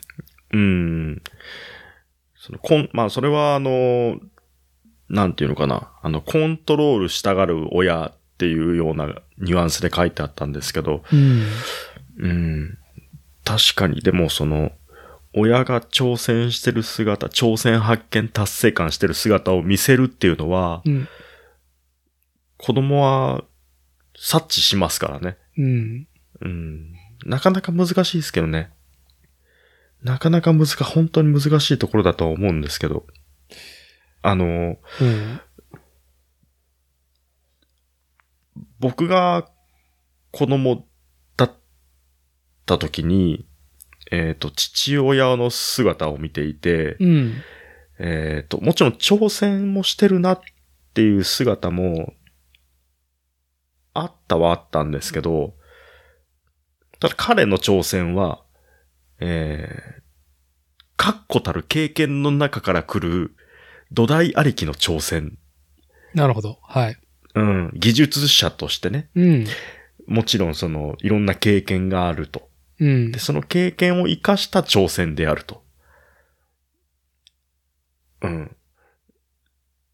そういう風に僕は見てたんで、うん。だから、発見っていう、本当に、うわ、こうだったんだっていう発見っていうのを僕はあんまり目の当たりにしたことはなかったような気がしますね。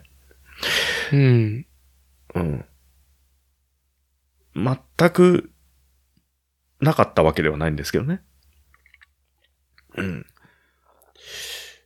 これ、だから僕自身もやっぱそういうのを自分の親には見せられてないうん。し、全くそういうのを見せられてないから、反面教師のモンスターとして僕みたいな DIY 原理主義者ができてるんですけど、うん。うーな、こう、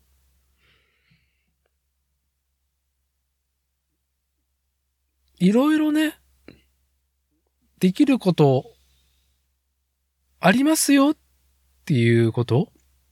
うん。を、なんだろうな。これ、まあ、憤りの話だね。怒ってるんか。いや、これず、まあ、ずーっと起こってることだから、うん。これはまあ実例を持ち出すと、うん。あーこれは、アクションスポーツの界隈ではよく起こる事例なんだけど、うん。子供にね、子供に、うん。まあ、きっと挑戦発見達成感っていうロジックをね、感じてもらいたいっていう思いもあってなんだと思うんだけど、うん。例えば BMX とかうん。スケボーとかさせますと。うん。もうスケボーやさ、BMX とかさ、うん。そういう専用のさ、パブリックパークとか行ったらさ、うん。もう挑戦の連続じゃん。うん。もう立ってるだけでやっとですっていうことじゃん。うん。ね、叱るべきね、指導者。例えばコッシーがやってるのは BMX スクールうん。だったりとか、そういうところに入っていれば、うん。やっぱり、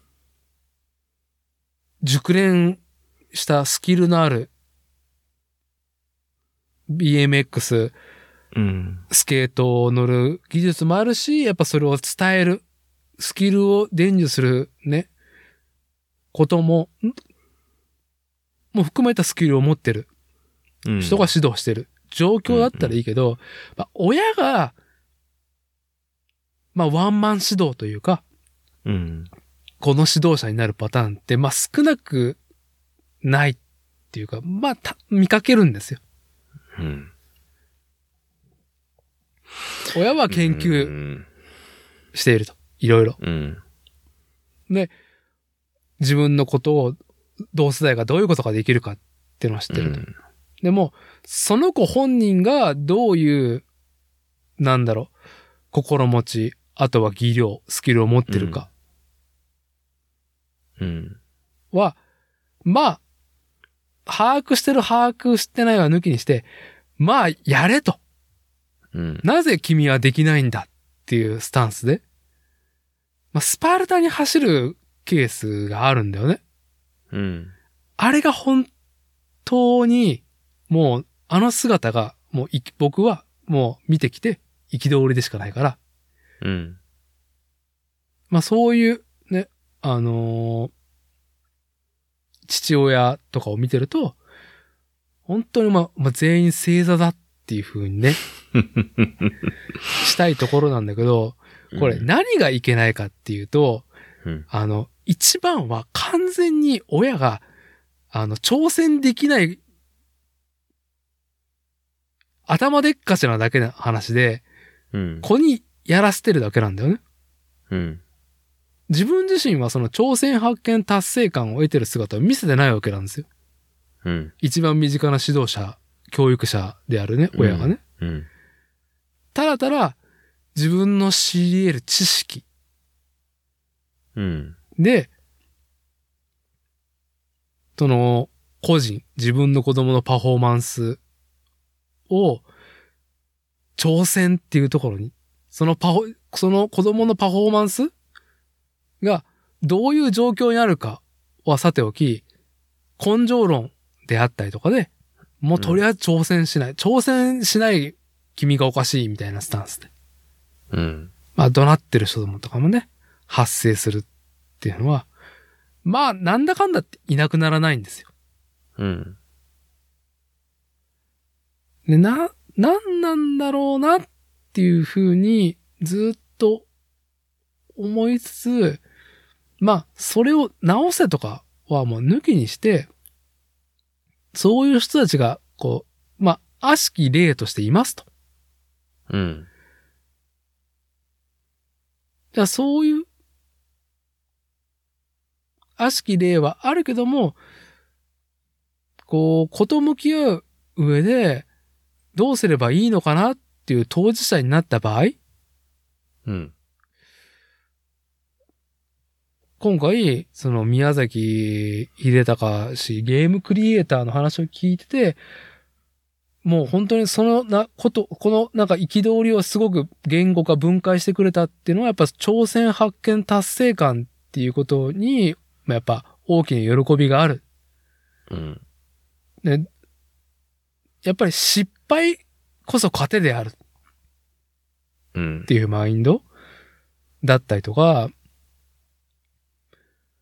本当になんか、さっきも言ったように挑戦を繰り返す中で困難を打開する方法を自ら発見し、それを達成というゴールにね、こう、自ら歩んでいける。それの、その達成感に酔いしれれるっていうそのロジックが何にでも言えることだなっていうことうん。あまあそういう姿はやっぱりその親として見せていきたいなって僕個人はうん、すでにやってはいるけど、こう、言葉として、うん、明確にしてくれた一件だなと思って今回が。うん。だからお父さんも、やっぱ挑戦し、発見して、達成してる姿を、やっぱ子に見せるのが、一番効くんじゃないの？みたいな。その学校でとか、習い事でっていうのは、あもちろんいいから、やっぱり限界があるからさ、一個人がさ、教育者として立つ上では。まあ言葉にするとね、あの、行々しい感じにはなるんですけどね。ただ、なあの、背中を見て育つっていうところで言っちゃえばさ、単純に昔から言われてるさ、はい。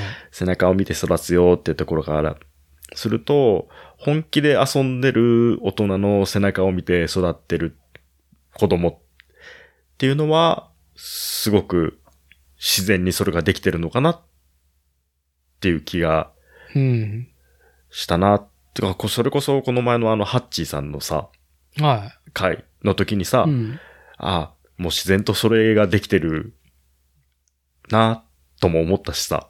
はい。あの、前々回でね、ハッチーに、うんあの、伝突した回ね、シンくんとの収録回だけど。そうそうそうそうそうそう。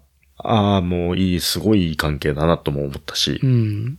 あの、身近な、今、う本当に今、あの、うちの子供のところに置き換えていっちゃうと、うん。あの、最近彼はね、下の子3歳なんですけど、うん。保育園に送っていって、おむつのね、補充をね、おむつの補充。はい。うん、するんだけど、ああ、補充、減ってないな、と思って。で、あの、鬼パンだけ入れ替えて、うん。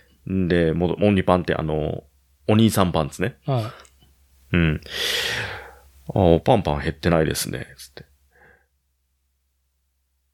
で、一週間とりあえず、ほぼほぼ補充なしで。い。うん。で、次の週、まあ、うちの妻がね、送りに行って、ああ、全然、おむつ補充してないけど、減ってないの？つってうん。うん、全然減ってなかった、つって。えー？ずっとじゃあ何鬼パンでやってんの？つまあ、ちょうどおむつからの切り替わりの時期なんですけど、今ね。うん。うん。で、うん、多分そうだと思うけどね、つちょっとわかんない。って言って、そのままバトンパスして。うん。で、バトンパスして2、3にして、うちの妻がね、つかつかっと来て、言うわけですよ。もう、鬼パンで、登園していいって先生から許可が出たっつって。ほう。もう、おむつは、あの、使ってない。もうね、使ってるんだけど、おしっことかしてないから、すまっさ、綺麗なおむつの状態うん。で、綺麗なおおむつを脱いで、鬼パンに履き替えて、だから綺麗なおむつは、儲かりパンツなんですよ。儲かりパンツ。はい儲かりパンツ。で、また使えるよって。儲かりパンツね。で、下の子にさ、こうちゃん、最近保育園、おパンパン使ってないの？つって。うん。儲かりパンツいっぱいある。つって。なるほど。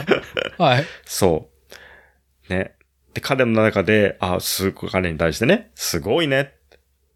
もう2パンでいけるね。つってうん。うん。言った時にめちゃくちゃ嬉しそうな顔して、はい。そう、俺はお兄さんになったんだっていうね、その、なるほど。ね、あお兄ちゃんに近づいたんだ。はい。はい。まあ、小さな達成感ですよね。はい。うん、彼の中、まあ、成長なんですけどね。うん。成長の一環なんだけど、彼の中では達成感だからさ。ただそれをね、まあ、すごいねって言った時の、まあ彼の顔がね、なんかこ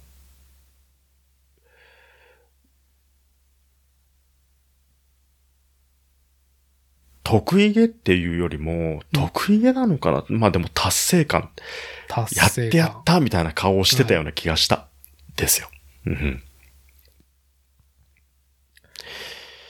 だからその、スケボーをやってた時に、まあ、こっちがね。そう、すごい上手い子がもちろん身近に、その、く一緒にやってる中にいて、うん。で、彼らのやるトリックっていうのは、まあ次元が上なわけですよ。はい。で、僕が練習してるトリックなんて、彼らからすると、うん。もう本当に入り口みたいなやつね。うん。だけど、僕が、それに挑戦して、達成した時に、一緒に喜んでくれる。わあ、はい。メイクしたやんみたいな感じで、うん。すげえなって一緒に喜んでくれるっていう、この図式をさ、経験僕はしてたからずっと。はい。はい。あれっていうのは、えーっと、ま、多分その特有な感覚だと思うんだけど。特有です。はい。あの、それができたからすげえ、すごくないっていうことじゃなくて、一緒にやってる仲間内で、その、それに、その段階で挑戦して、うん。で、自分で修正して発見して達成していくっていうそのロジックを称えてる。はい。達成した時点でね。はい。うん。だから、そういうところ、なんだよな、うん。とは思うんですけど。うん。あのーこれね、えーっと、我々ね、好んで、やっぱりそのスケートだったりとか、うん。BMX とか、マウンテンバイクっていうその、挑戦発見達成感っていうのが、いかに楽しいものか？しかも、その場？うん。その挑戦発見達成感をね、繰り返し得てる人たちうん。の場に行った時の心地よさあるわけじゃないですか。うん。今こっち言ったように、その、レベルの差うん。あると。技量のね、うん。うん。スキルの差はあっても、一個人がどういう挑戦をし、どういう気づき、発見があり、達成をしたかっていうのは、言葉にしなくても、自分こういう挑戦を今からします。で、こういう発見ができたから、これ達成できそうで達成できたっていちいち言わなくても、うん。もう、その動きうん。で、全部さ、伝わるわけじゃん。うん、そうなの。うん。うん。もうなんか、アプローチの瞬間からね、うん。ああ、挑戦してるな、彼は。うん。彼の中の挑戦だな。うん。で、ね、それも簡単に成功しないわけなんですよ。うん。でも、何回も挑戦を繰り返し、発見、うん。気づきを得て、うん。達成した時に、見ている方もやっぱ喜びもある。本人の喜びが一番だけど、うん。その、ね、なんだろう、その、達成した時のその価値っていうものうをん。知ってるから、称えれるわけじゃん。うん。あいい、いいね、その、場なわけですよ。うん。で、これはすごく今フィジカルな例えだと思う、例えなんですよ。このスケートとか BMX とかって。うんで、まだフィジカル寄りじゃないことっていっぱいあると思うのね。挑戦、発見、達成っうん。ていうルーティーンが回ってるものって、うん。まあ、プラモデルの中にもあるって僕はさっき言ったし、うん。うん、まあ、DIY っていうことに関しては、まあ、内紛してると思うんですよ。うん。どんなことも。やっぱ、知らないことうん。本人が未知なるところに DIY として自分でやりたいっていうので挑戦することうん。がもうすでに、なんだろう、DIY 精神って言ったらやっぱ、う挑戦発見達成感うん。の、まあ、ルーティーン得れる一個だと思うからさ。うん。なんかそういう、なんだろう、場っていうのはやっぱ、うーん、まあほんと調子のいいというか、心地いい場所だと思うし、うん。教育の話に戻すと、やっぱ子供にはそういう場に行ってほしいし、じゃあそういう適性を、じゃあ誰が子供に与えるかって言ったらもう俺ら親がやるしかないじゃない。うん。いきなりね、虎ならにね、放り投げるっていうのもありだけどさ。うん。うん。適性がない子をね、放り投げると本当にね、過酷だからね。あートラウマになる場合もあるじゃん。そうそうそうそう。素養がない子をね。そう。どの方向にね、適性素養があるかもわからうんんし、ね、ちょいろんな挑戦があるから世の中には。うん。だからね、なんか、本当に。うんいや、まあ、まこっちとかね。まあ僕は、まあ好んでやってることだけど、この挑戦、発見、達成っていうのは、うん。まあ、まあより多くのおじさんたちが、やっぱね、挑戦し、発見し、達成してもらいたいなと思いますよ。自分のためにもなるし、まあ家族のためにもなるな、という。うん。まあでもなこのポッドキャスト聞いてる人は大体やってるような気がするしね。これを聞くこと自体が挑戦かもしれない。これを、これを聞い、これを聞いてる人はな、まあ、すでにな、うん、すでにな、っていうのが、あるから。まあ、主語を大きくすると、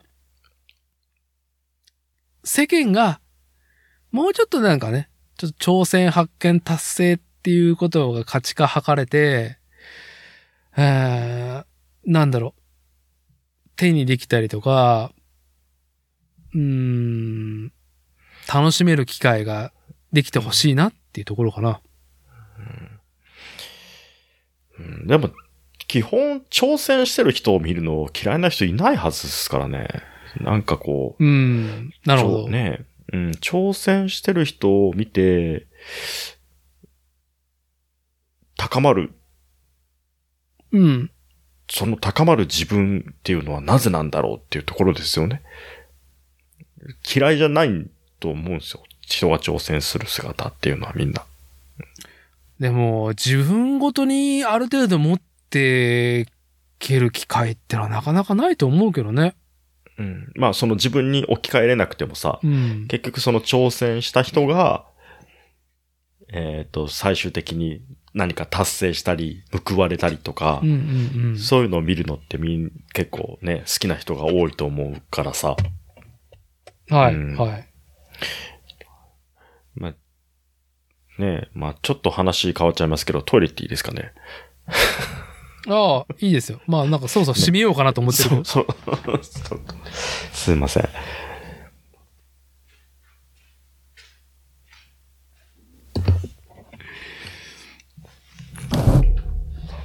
食べてますよ。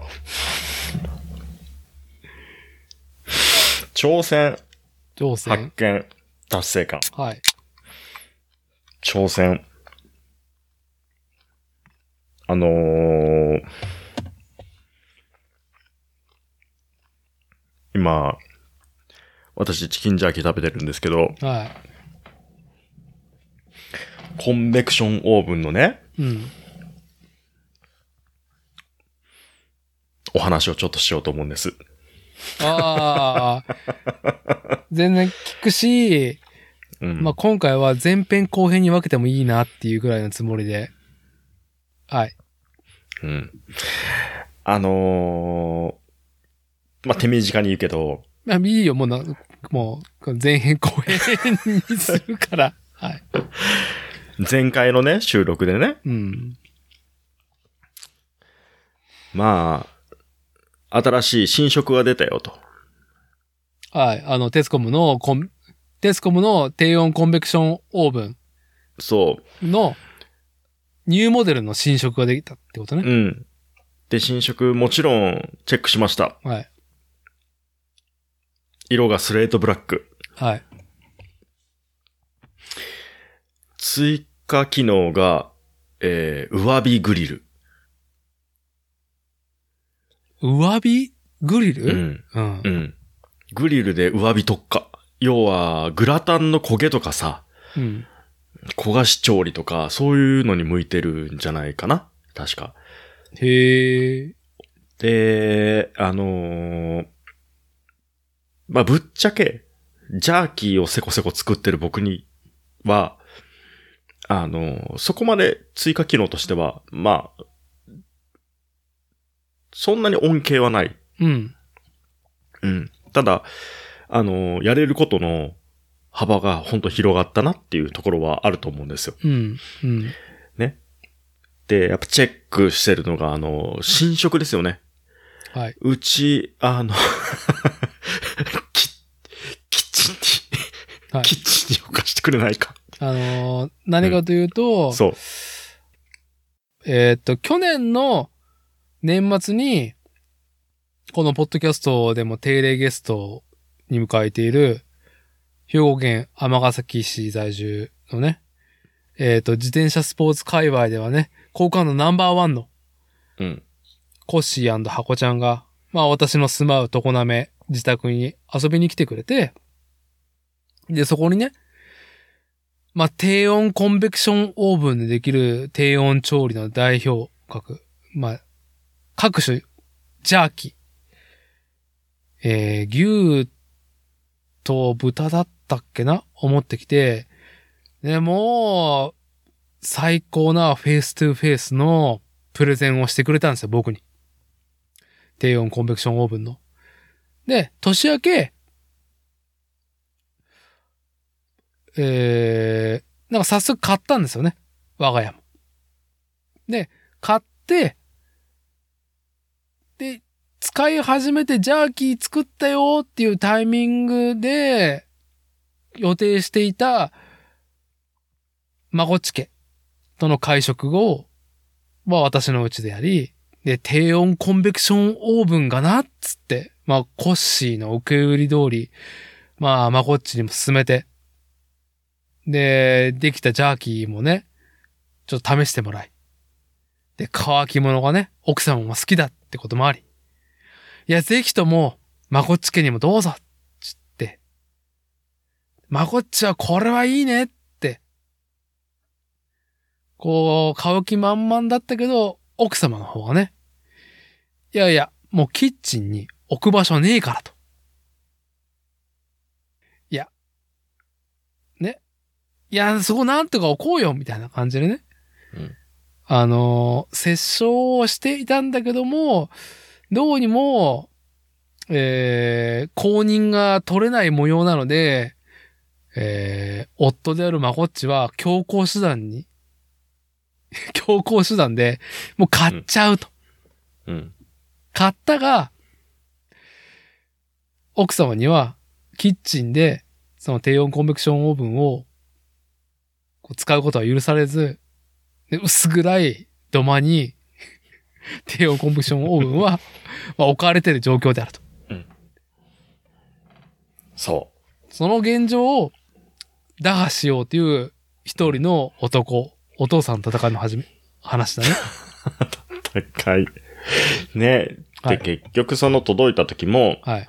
ねあの、僕が仕事に出てる途中にね、届いてう、ん。で、まあそれを妻が受け取りね、はい。宅配業者さんから受け取り、うん。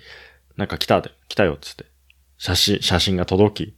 おー、届いたな。なるほど。うん。で、帰ってからね。開封、まあ、開封の儀ですよね。はい。やろうとした時に、ガラガラっと、扉が開いて、色は色を見せろと。うん、色を見せろと。相談なしで買ったんか、色を見せろと。はい。で、おーこれジャーキー作れるね、これで、つって。興味あるでしょ？つって開けて、カパッと墓を開けて、色が一瞬見えた途端ね、振り向いたらもうピシャッと閉まってたんですよ、ね。まあこれ前回も話したよね。はいで、またガラガラっと開けて、興味あるんじゃないの？見に来ないの？つって。ベージュかよ ベージュかよでおなじみのはい。コンベクションちゃんが、はい。まあ、あの、キッチンに白以外は認めない。のスタンスで土間に追いやられ、うん。まあでもいい、あの、美味しいもんを作り出し、食べさせ、はい。これを認めていただければ、格上げも間違いないと。はい。ね。日々の仕事に尽力しようぞと。はい。成り上がりストーリーだと。そう。俺が君をキッチンへ連れて行くと。うん。コンベクションオーブンに 誓いを立てたわけですね。そう。で、まあなんだかんだ定番なのが、鶏もも、じゃあ鶏胸肉ね。うん。うまい。まあ買ってきて、あのー牛肉ももちろん美味しい、ほんと美味しくできたんだけど、うん牛肉で、えビーフジャーキーを作ると、美味しいんだけど、だったら買ってこればいいじゃねえか。はい。ね。ビーフジャーキーが食べたきゃ買ってこればいいんじゃねえかと。うん。その、時間、もったいない。なるほど。俺はチキンジャーキーを作る。はい。のスタンスでもうずっとせかせか胸肉を買ってきちゃ作ってるんです。はい。で、胸肉で買ってきたチキンジャーキー、子供も好きで、あのー食べるんですよ。うん。うん。で、まあ、うち、もちろんうちの妻も美味しいって言って食べる、食べてくれるんですよ。はい。で、何よりも、その仕込むときに、その皮をね、剥いで、で、それを、まあ、ボイルして、で、水気を切り、刻み、ポン酢につけ、冷蔵庫に入れとくと、うんもうその日のうちに空っぽになるんですよ。大好きで、はい。やつが。ポン酢が好きだから。ポン酢を飲むために合う食材を探してる彼女ですから。うん。うん。ね。もう本当に美味しいっつってたよく食べてくれるんで、うん。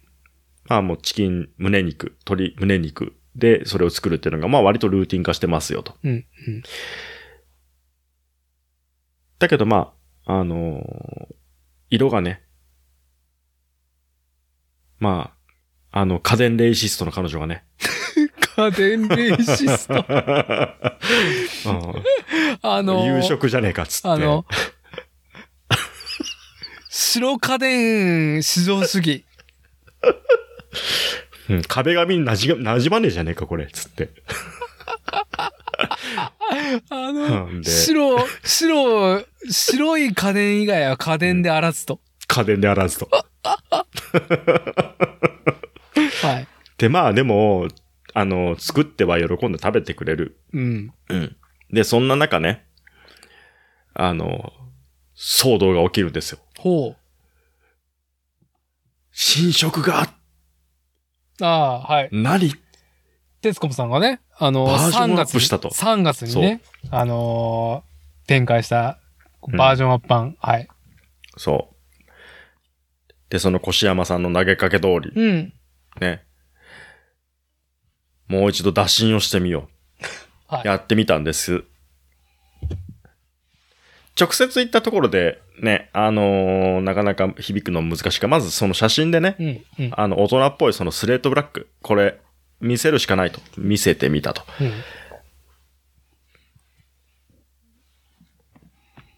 その写真を見たその返事、ひと、一文字、はい、一文字。白。この色ね、白家電原理主義。そう。この色いいと思うんだけどっていう、この僕の問いかけのその写真に対しての返事が一文字、白って白書いてる。はい。いや、認めてねえな。はい。ただまあ、あの、この色なら、キッチンでも馴染むし、いいんじゃねえかな？どうかな？っつって。で、パンも焼けるし、もうお餅だって焼けるよって。なんなら、調理いろんなものできるし、レシピブックも前見せてたでしょ、と。はい。だけど、結局、もうこれ以上キッチンに物を増やすことは許すまじと。なるほど。色じゃねえじゃねえか、お前それ。はい。っていう答えが返ってきて、一旦ここは、あもうちょっと一回身を引こうと。うん。第一波、失敗に終わりましたと。うん。うん。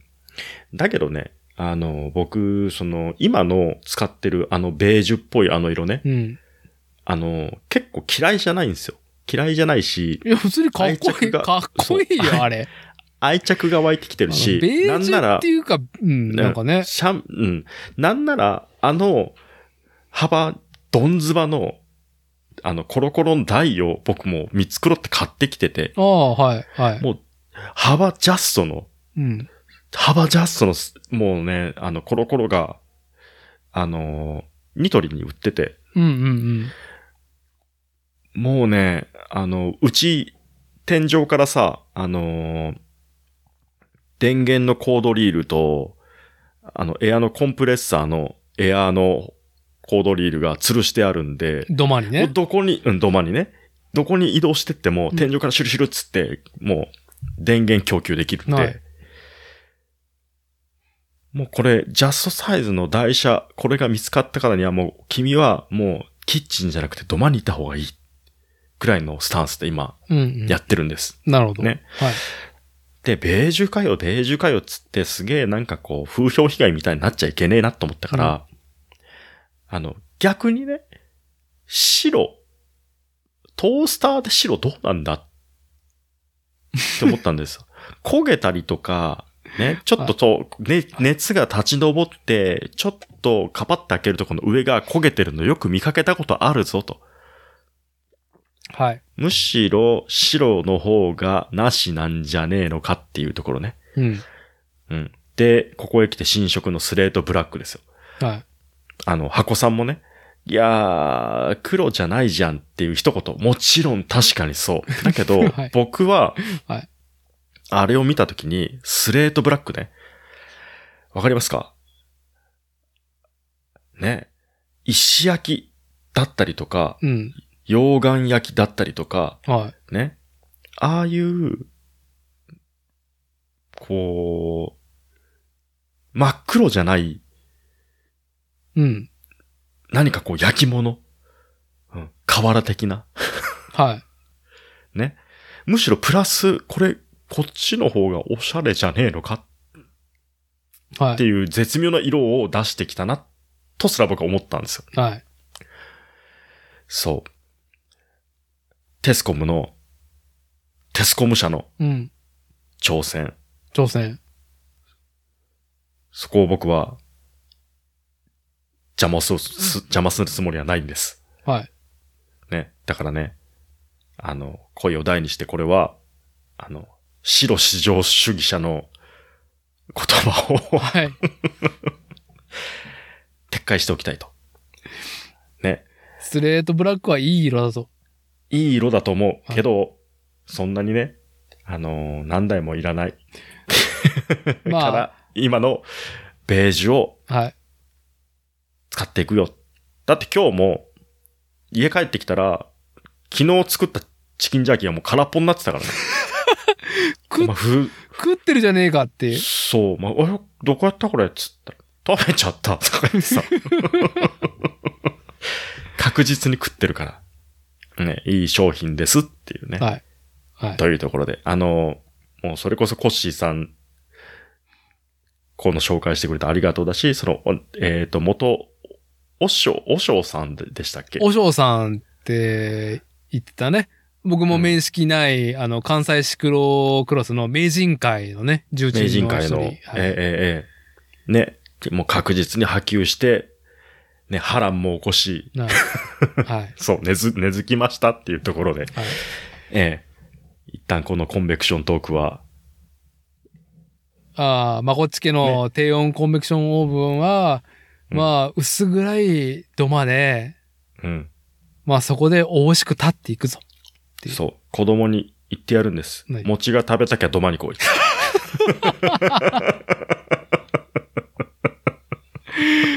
はい。なるほそど。ええ。まあでも本当に、あの、なんだかんだずっと稼働してるね。うんうんうん。なんか、なんな、なんかしら干してるわ。ほ乾かしてるわ。うんうん。。いやー、本当に、まあね、このポッドキャストを定期で聞かれているリスナーさんだったら、まあすでにもう買ってると思いますけど、テスコム低温コンベクションオーブン。ただただトースター、パンを焼くトースターとしての能力も高いし、何よりも長時間低温調理、うん干し物、うん。ジャーキー系ができる。それ以外も、まあちょっとね、ここはね、僕は、あのーやれてないんで、まあ、雄弁には語れませんけども、なジップロックとかに、えー煮物系とか、ね、できるっていうのが。うん。まあそのね、えー調理、来、まあ生活のね、生活を豊かにしてくれる素晴らしい機材うん。であるのは間違いない低温コンベクションオーブンね。いや、おすすめですと。もう1万円ちょっとぐらいで買えるから。なんだかんだ言って。うん。いいと思はい。これどうですか？あの、どうせもう前編後編分けるんで、う。うん。前そういうこと？前編、あの、ちょっとね、はい。あの、これはもう別にどっちでもいい話なんだけどさ、はい。あのーあれがね、すごく良かった。どれ？あの三段活用が。あの？あのさ、三段活用？あの、この中に BMX 乗ってる人いませんか？っていうあアナウンサーの問いかけに。っていうさ、あれのさ、あの、もうね、あの、コッシーさんがさ、は恥かいたわっていう。感じの話をしてたけど、はい。横で見てた、あの、奥様の方は、はい。割と違う角度で見てたなっていうね、ああ。結構ね、あのー、よかったんですよ。あの、BMX 乗ってる人いませんか？っていう問いが出たときに、はい。あらー、あらーって、はい。あらー来たなーって。からの、うんそうそう、はい奥様、あその、選手のね、オリンピアのお母様がね、はい。こちらをチラッと見たときに、はい。あはー、あらーからの、あはーになり、はい。っていうね、あれがね、すごく良かったけど、あれもさ、アナウンサーさんもさ、うん。そういう、まあ、いつもやるような現場じゃないんだよね、きっと。いやー、まあ、なんか、イレギュラーもイレギュラーでしょ。ねなんかそれはそれで察するなと思ってさ。うん。うん。いや、まあ、鉄板のうん。仕事をされてたんだと思いますよ。想像ですけどね、僕は。う。うんん。いや、なんかね、そう。えっ、と、これが何回になるかわかんない。79回か。79回のああ、この話。いや。うんあのーこのポッドキャスト番組の第80回ゲスト回、玉と自転車文化80回か。触れている、えーサイクルモード2022ん？サイクルモード、ちょっと待ってよ。えーっとね。サイクルモードライド大阪2022うん。のコンテンツの一つ、オリンピアであるね。えー東京2020で活躍した、えー BMX フリースタイル、中村リムを、まあ、登壇してオンステージさせての、えートークショーにおいて、その聞き手であるアナウンサーさんが、まあね、本当に、うん、なんて言ったらね、空気を押し量れなかった。と言えばいいのかな。丁寧な言葉で言うと。い空気、っぱいいると思ったのかな？あ？ライダーがいっぱいいると思ったのかな？いける？いっぱいいて、わーってなるって思ったってことなのかな？うーん。まあなんかね、危険余地低いなっていう感じだなと思ったよ。そのね、アナウンサーさんのね、パフォーマンスも、持ち得る。もしい、はいいてもさ、わーってあげ前も、前のめりに上げるようなタイプの人たちじゃないよね、基本。まあそこまで想像もね、うん。至らないし、あーはい。いやー、でもね、う。うんん。あらーっていうのがすごく良かった。三段活用。あらーの三段活用が良かったと。そ うそう。もう完全に聞いてた人のね、感想っていうね、80回。聞いてた人の感想。うん。もうすげえクスクス笑ってた。はい。斜め下向いたっつってね。そうそう。ね、よかったらね、その回、80回聞いてください。本当面白かったんです。いやー、最近はでも、うん。どうだろう、もう一本話す。いや、もう一、なんかね、最近ね、はい。こうね、売れたことしか考えてなくて。車業界がさ、結構不安定だからさ。ああ、まこっちさんのね、やっぱなんだかんだって我々は、あの、トヨタバビロンシステムの地域で生きており、僕はだいぶは全然外れているとはいえ、うん。まあ、そのね、無視できないぐらいの、その、ね、やっぱ経済力を持っていて、で、まこっちさんは運送業としてもうガチで、トヨタバビロンシステムの、まあ、うん。血流うん。となってね。なん、なんつうかな、その、はい。まあ、トヨタだけじゃなくてさ、うん。結局その、まあ今、直近の話で言うと、えーっと、まあそれこそその、地地震がこの前あったじゃないですか。うんうんで、地震があって、えーっと、部品の供給が滞って、まあトヨタが稼働停止しますよ。まあ3月の、うん。えーまあ、い一時期数日間止めますと。うん。で、とりあえず3日間ぐらい止めますって話をして、うん非稼働工場を発表して、で、その非稼働、まあ3日間止めます。その2日目の昼の段階で、その先の展望、非稼働、稼働情報を展開しますよって、結構その目の前の稼働、非稼働の情報をさ、うん。その直、直前で判断するっていうことが、まあ結構最近よくあるんですよ。うん。それこそ、その、えーっと、今回は震災の件であったし、えー半導体の、まあ、部品供給の不安定なところで、そういう非稼働が出たりとか、はい。えーコロナのクラスターが、まあ製造メーカーの方で出て、で、部品供給が滞ってしまっだから、まあ部品供給ができなくて非稼働にします。うんとかね。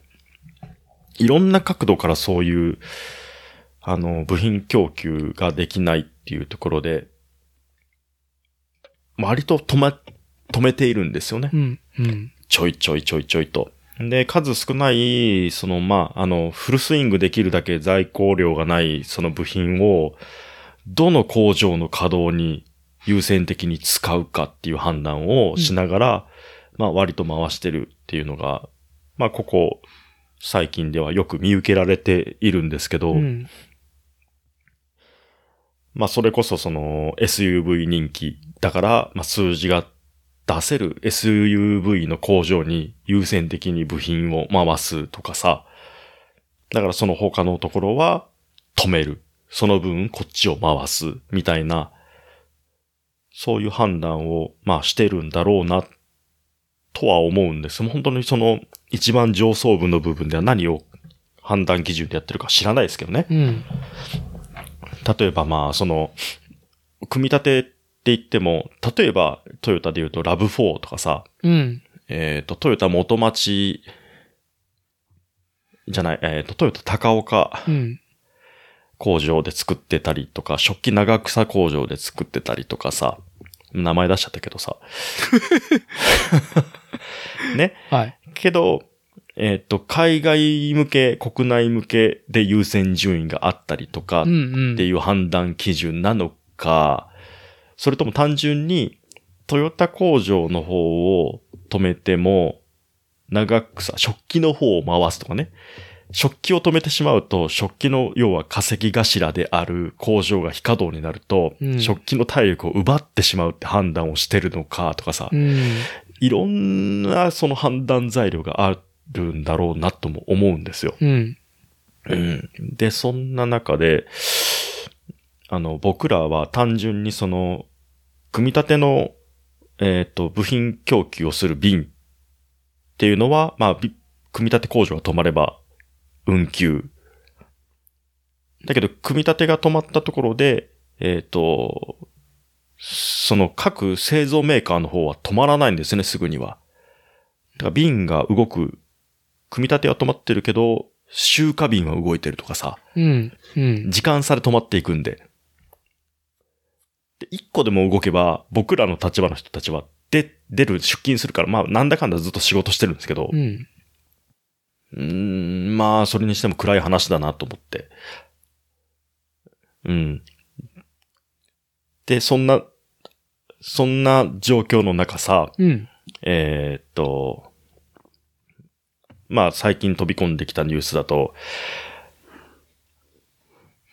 えーうちの会社は、まあ、何年で、えーっと、車両を焼却して代替えしますよって、年数が決まってて、新車で購入して何年で代替えしていきますと。トラックをね。トラックをね。うん。で、えっ、と、基本何年使う？で、えーそれ以降、まあ、どっかに売るとかさ、していくんですけど、うん。えっ、と、代替え、このタイミングで代替えする。だから新車を入れるっていう予定の新車も入ってこないんですよ。日野が調調子が悪いから。ああ、なるほどね。で、本当だったら、この年度で終わるんだけど、新車が入ってこないから、えーっと、中古車を買うのか、今あるやつを延長で使うのかう、んうんとかね。で、中古車の玉数も不安定になってきてるんです。こういう状況うん。だうんかうんら。で、えーっと、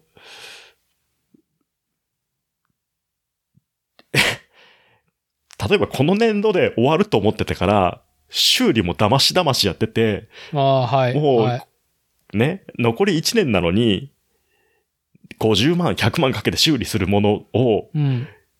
倉庫として保管しといて、なるほどね。使ってなくて、だけど1年延長しろって言われた時にもう車両数が足りないみたいな、はいはいはい。そういうことも出てきたりとかね。ああ、なるほどね。うん。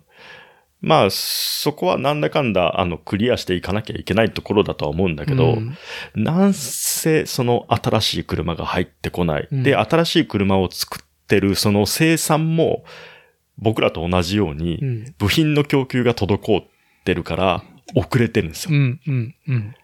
なん、どんだけか非稼働してましたとかね。はい。うん。で、まあ、トラックとかだと、まあ、日野、いすず、ね、いろいろ各メーカーがある中で、うん。もう何でもいいわ。どこのやつでもいいから中古車買ってくれ。みたいな。中古車買ってきて補填してくれ。みたいな営業所も出てきてる。そんな中、昨日かな、あの、ニュースで見たんだけど、えっ、と、排ガス規制とかの、うん。要は、あのー数値の改ざん？あったね。うん、フォルクスワーゲンとかでも結構問題になってさ、打撃出てたまあ、けど、それだいぶ前の話だけどね。はい。うんだけど、まあ、それが、まあ、日野でもあって、んで、うちらは日野直、直だからさ、うんうんうんうん。基本的には。で、マジか。マジか、直接どう、どう、ね、あのー大型4トン、うん。どこに直接影響が出てくるかっていうところでまた変わってくるとは思うんだけど、何かしらやっぱ影響出てくると。まあ、くれ話だなと思いながら。はで、あれも結局、あの、国が綺麗事言って、まあ、その、脱炭素じゃないけどさ、うんどんどんどんどん規制ばっかり厳しくなっていって、うん現場が追いついていってない、技術が追いついていってない。い。うん。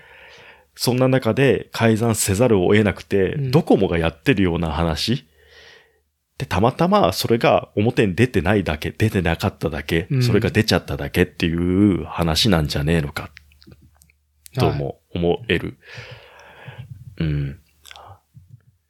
で、そんな中、その、まあ、あの、結構前の段階でもダーティがさ、言ってたすごい面白い会があったんですよ。あの、要は、えっ、と、建前建前貴族主義？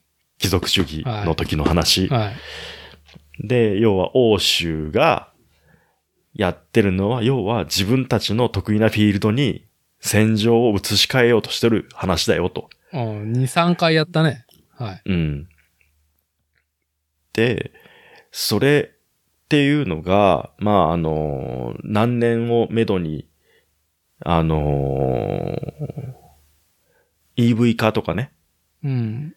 うん。あと、そういう、まあ、生産するときに、生産するときに使う電力すら、どうやって作ってる電気なのかとかさ、うんそういうところに付加価値が乗っかってくる時代が来ますよと。はい。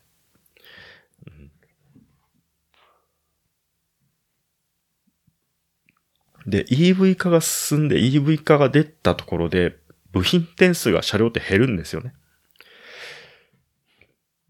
まあ、叶ったら。らね、それが。うん、叶ったらね。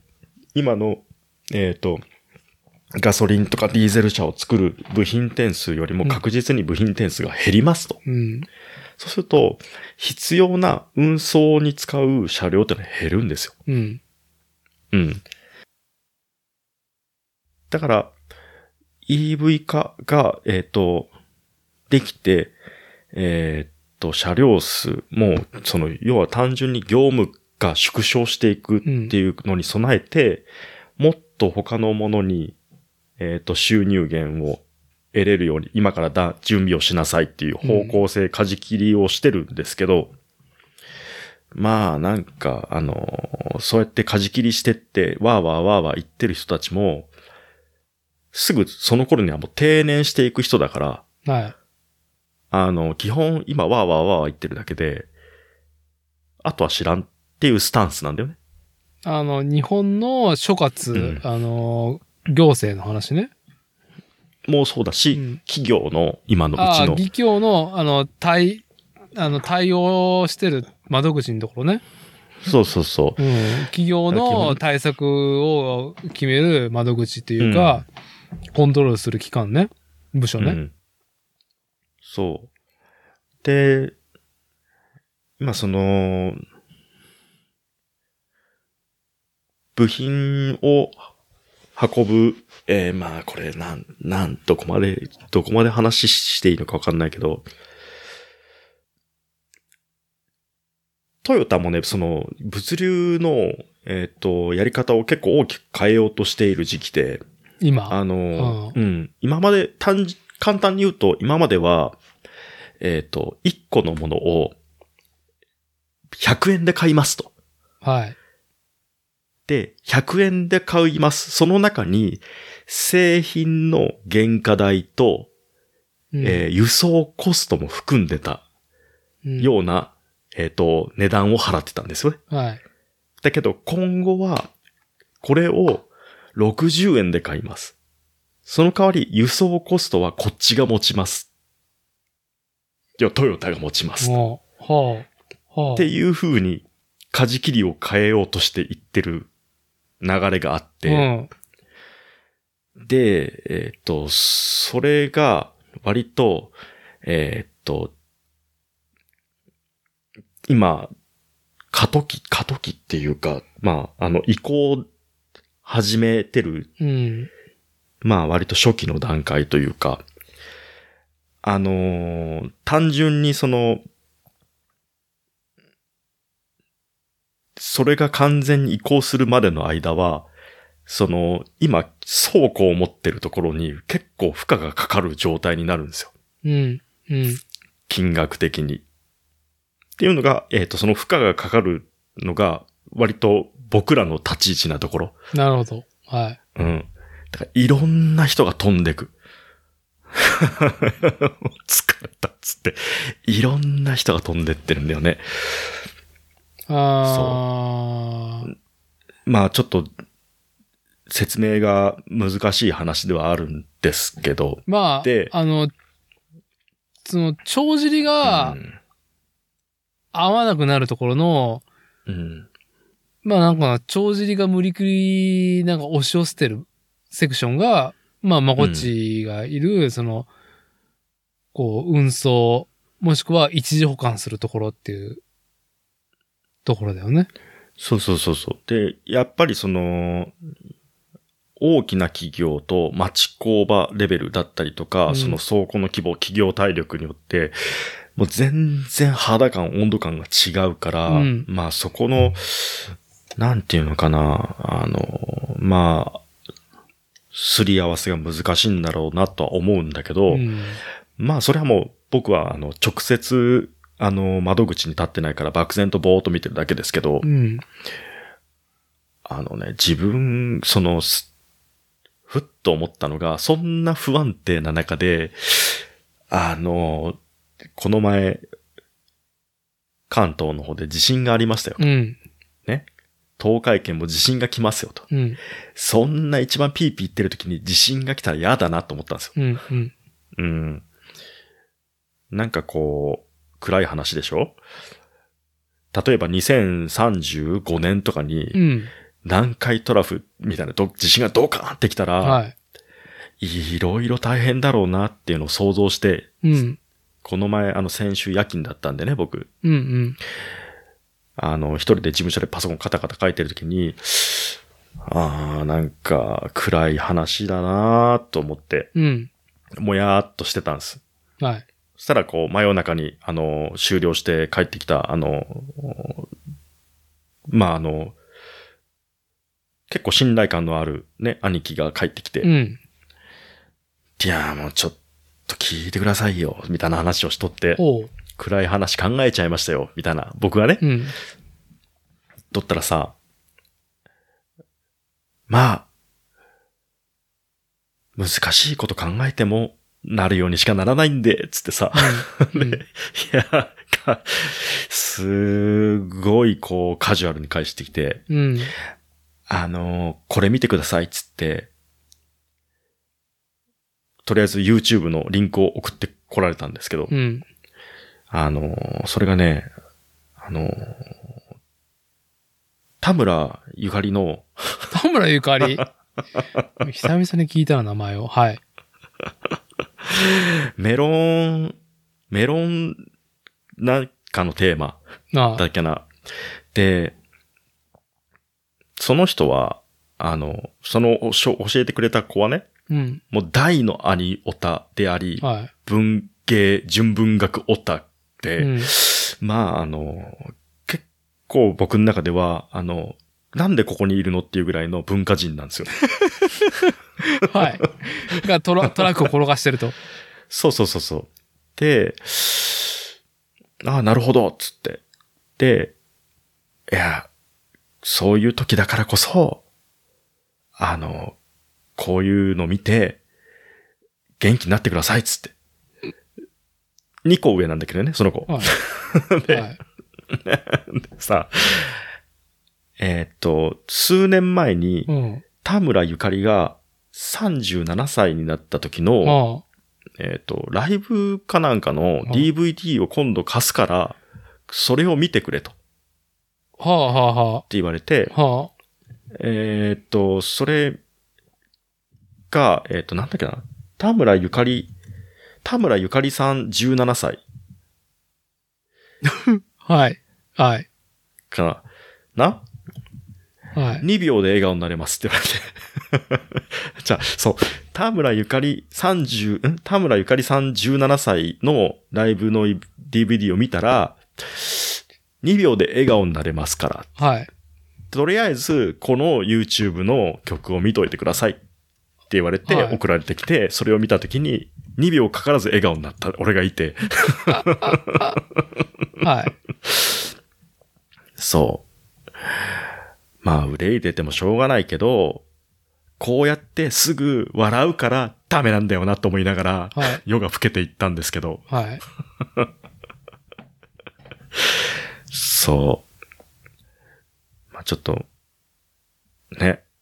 最近は、あの、憂いたことを考えてましたよね。まあというんトヨタは、だって今話には上がってないけどさ、あれどこだったっけ、あの、サーバーハックされてさ、身代金請求されてたでしょ？うんうん。ありましたね。うん。うん。あれも、なかなか響いてるでしょ？うん。響いてる響いてる。うん。うん。じゃあちょっとね、田村ゆかりの話を聞いて、こういうのを見て、うん。いや我々さ、じゃあ元気になりたいって話ね。元気になりたい。元気になりたいって話もあるけど、うんダーティーって結構その、そういう、建前貴族主義の時にもさ、うん割としっかりした、そういう意見っていうか、展望を持ってたからさ、展望はないよ。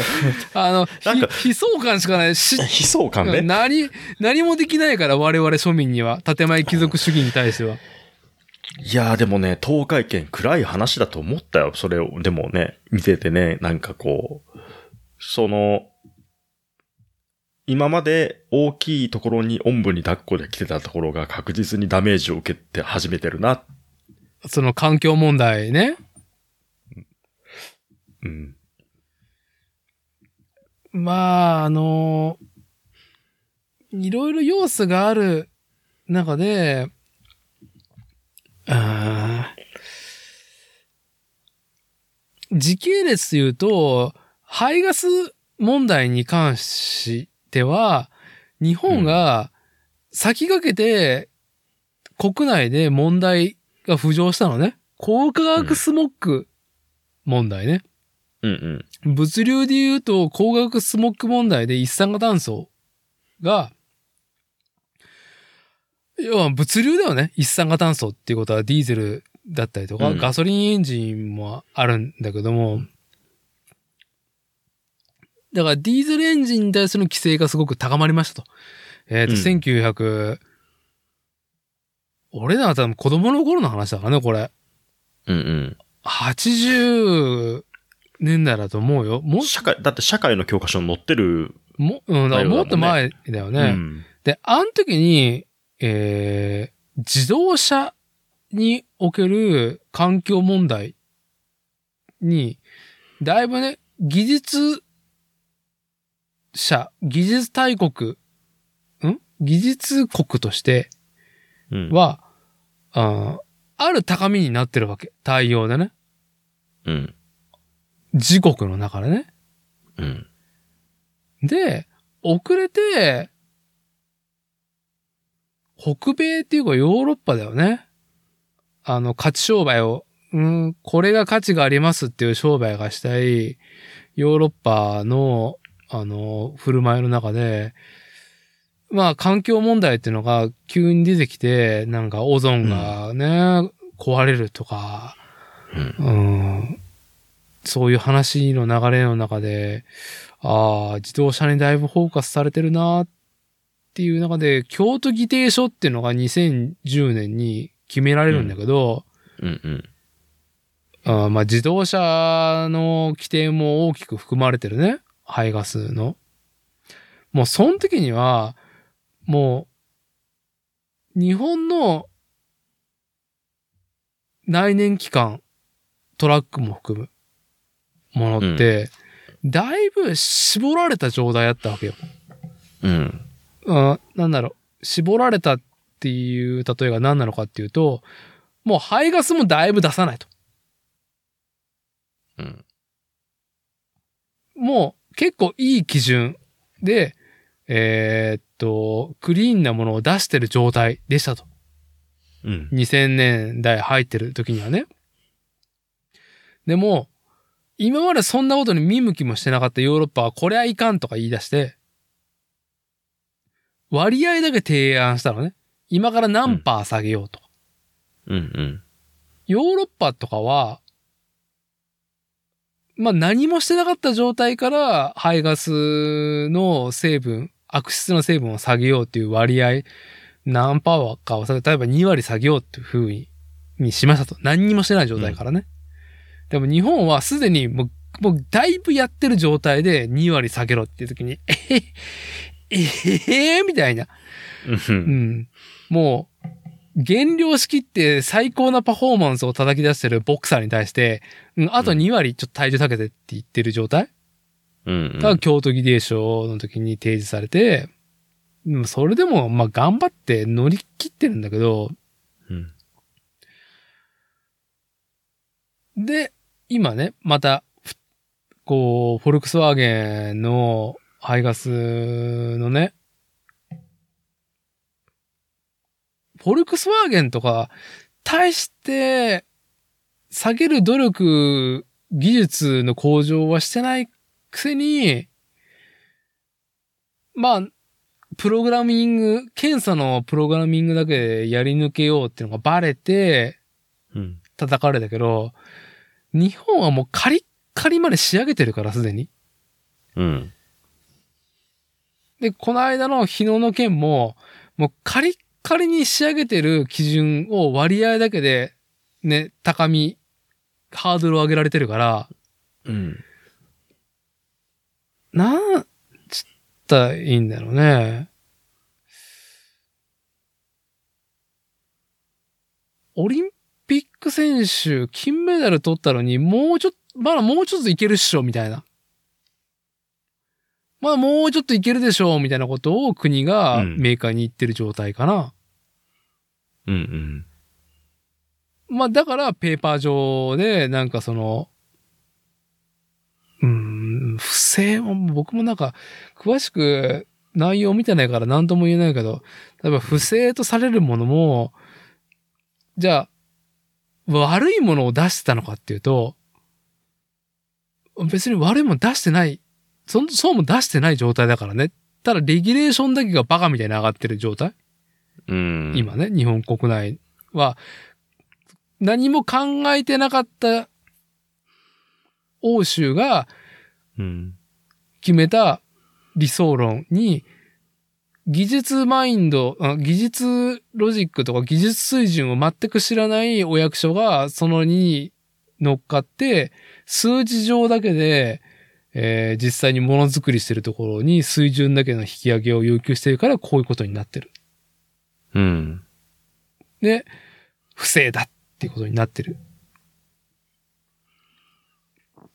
けど、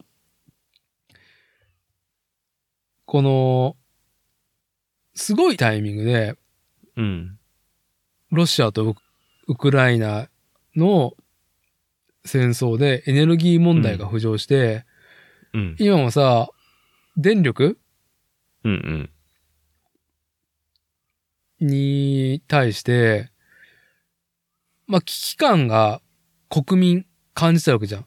例えば、東電っていうか、関東の方では、節電しないと、もう9時以降は停電になりますよ、みたいな、ね、キャンペーンが貼られたじゃん、ちょっと前に。うん。やってましたね。電気足りてないじゃん。うん。で、その状態で、本当に EV とかやれるのみたいな。うん。で、このポッドキャストの建前貴族主義、僕がいつ喋ったかは忘れたけど、トヨタ自動車自体は、EV 戦略が遅れてるとか言われてるんだけど、あー2000、何年だったかな ?30 年ぐらいまでは、電気自動車が、電気自動車をが主流になるために必要とするインフラが整備できないっていう試算を出してるのね。うん。うん。うん。要は EV 動かすためには、充電、充電するためのステーションを設けないといけないじゃん。ガソリンスタンドに変わる。うん。うん。でもその国で電力そんだけ発電せんとかあるんでしょ？うん。本当にできんの？っていうね。うん。平常時でできない。2030年ぐらいまでは、にうん、トヨタができないだろうっていう試算してた。だからハイブリッド？内燃機関も積んだ EV と併用できるうん。うん。状態じゃないとやれないでしょっていうので、ハイブリッドうん。の技術を高めてきたし、今、その、パテントっていうか、その、ハイブリッドユニットの個別販売もするようにしてるからさ、トヨタは。うん。で、それは露呈しちゃったよね。うん。発電できないじゃん、みんな、みたいな。うん。原子力ガンガン回すの？みたいな。原子力間に合ってるみんな。うん。で、EV できんの？本当にこんなんでって。ちょっとしたことで、なんか、あの、発電量が、画像が崩れてしまううん。ことに対して、うん、みんな沈黙してるよね。EV 推進派はこの戦争によって。うん。環境問題とか誰も言ってないでしょ。いもう、今こそね、なんか、グレタさんとか、あ、戦争すんなよみたいな。うん。炭素がいっぱい出るだろうって、ね、声を大きくして、声を大にして言いやいいのに、うん。言わないなと思ってるし。うんうん。グレタさんね。どっかで、物流とか、あと都市開発、やっぱ重機だよね。うん。うん。ディーゼルとかじゃん？うん。その辺に EV は、アンマッチであるっていうこと？うん。が、うーん、なんか突きつけられてジャッジされる時が遠からず起きるんじゃないかなと思うう。ん。乗用車だけでやっといて、みたいな。その EV とか、みたいな。死活問題じゃん、物流って。うん。あと、そう。物流と、えーっと、建築？うん都市開発における重機？の稼働、うん ?EV なんか全然間に合ってないからさ。うんうん。あ常用っていうところだけ、厳しくなるっていうか、まあ、夢をね、追い求めていく一方、インフラとなる、そう物流、うん。建築機器の内燃機関は、保留にされるっていうのが明確になんか歌われるような気がする。遠からず。うん。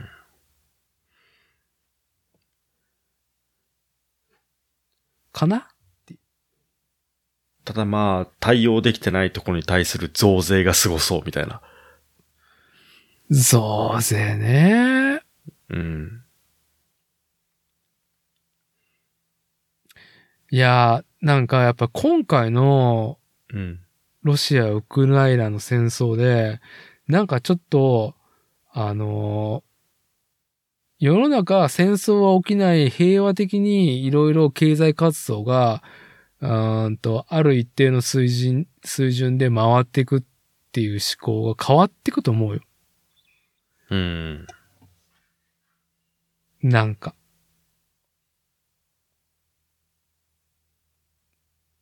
なんか脱炭素系は中ブランになる気がする。ああ、なるほど。ほわっなるほど。ほわっ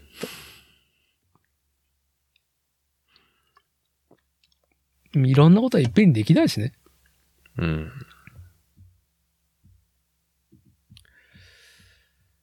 はい。いやー、難しい話をしてしまいましたね。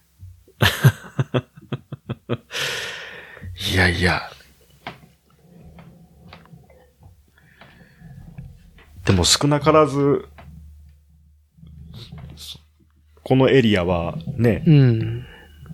こう、トヨタの動きっていうのは結構大きくリンクしてるなと思うからさ、うんこの前、あのー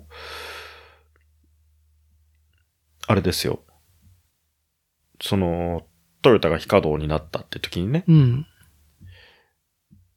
やっぱ道路の混み方がね、変わるんだよね。うん、変わるだろうね。うん。でももちろんその高校生が春休みに入ったっていうのもあるけど、もう明らかにね、あのー主要なところが非稼働になった時は、土日と同じ交通のしうん。雰囲気が。うん。うん。まあ、ほぼほぼそうじゃねえか、みたいな。うん。大抵、あの、しょうもない事故が主要国道で起こるね、そういう時は。緊張感が、なんか、こう、ね、ちょっと下がって。うん。サンデードライバーですよ。はい。はい。うん。おそらくね。うん。憂いてるでしょ？いやー、じゃあ、憂えてるまこっちさんに、えーっと、ん？田村ゆかり？だったっけ、さっき。うん。ね。これ見て元気になってくださいよっていう話を聞きながら、うんううん。ーん。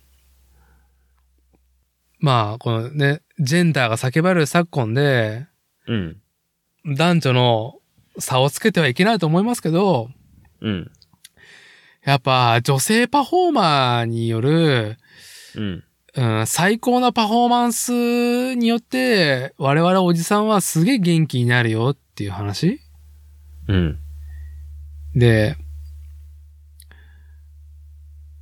まあ昔話なんだけど、今現状をまず言うと、我々はさ、まあもう大体引きこもってるわけじゃないですか。私だても、まこっちさんも。うん。で多分、ライブに行ったりとか、ね、そういうさ、こう、生きてるエナジー感じれるもの？こと、うんっていうと、多分僕とまこっちって、ライブ最後に行ったのって、あの、ライムスターが最後でしょ？そう。そう、そうね。うんうん。このコロナ前の2000、あれ18か19だよね。コロナ前。うん。ね。うん。コロナ前のやつ。多分2019なんだよな、きっとあれ。2019のか秋ぐらいに名古屋でライブしたやつ一緒に見に行ってっうん。ていうのがね。うん。それからね、引きこもって、まあ我々、まあ、引きこもり体制が高いからいろんなね、こう、なんだろう。じゃあ、そう、うん家にいろってなったら、じゃあこれするわってことがある方だからさ、うんよかったんだけど。うん。でもこういうね、憂いがあるときはね、やっぱライブでね、元気になるもの見たいじゃないですか。ああ、そうですうね。ん。ライブでね。うんで、。ライブで元気になった経験って何かなって思うと、相対的にやっぱ強烈な印象として思い返すことがあって、うんうん。パフューム。おー。トライアングル。行った？に、日本返し。うん。まあ、うんその頃から、 Perfume さんは、なんかさ、やっぱりこの、コンピューターシティでバーチャルに何か降臨した電脳アイドル感っていうのをね、パフォーマンスっていうかさ、コンセプトしてるじゃん。う。んで、ね、より名前忘れちゃったけど、ああいうなんかさ、VR じゃなくて、何だっけ？あの、プロジェクションマッピングか。うんうん。あれがよりさ、ライブで活かされるようなパフォーマンスが増えていくわけね。ドーム系の。うん。に対して、うん2012年に沖縄のライブにちょっとね、機会があって行けたんですよ。僕ら夫婦は。うん。結婚前だけど、うん。 Perfume の？ Perfume の、ほうほうほう。 Perfume のサードツアーの JPN うん。のアルバムが発売されたツアー ?JPL のツアーで、最後、JPN、JPN って、海外にも出したやつだよね。うん、そうそうそうそう。うんうん。のツアーが終わったっていう流れで、沖縄打ち上げ公演、うん、海パーンっていうのをやった。ああ、なんか言ってましたね。うんで、うん。それが信頼のおけるパフュームファンに、いや、ダーティーなんかチケット余ったけど、行く？みたいな感じで。うん。都合つけば。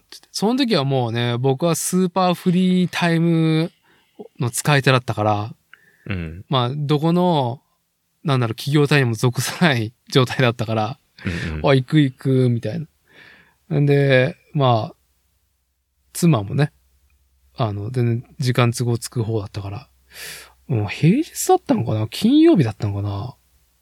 うん、旅行がてら泊まりで行って、あのね、2012年、うん。結構、なんだろう、アイドルの現場が盛んでしたと、東海圏でも。うんうん。で、仲間内でね、その、まあ、これ行かないみたいな感じで、こう、少女アイドルの現場行ってましたと。うんう。うんん。ライブといえばね、うん。2010年当時、私は。で、その、パフューム。うん。もうね、ドームツアーに比べたら全然狭いところなの。屋外の、なん、なん、なん、なん、なんつったらいいんだろうね。屋外の野外公演ができるような、こん？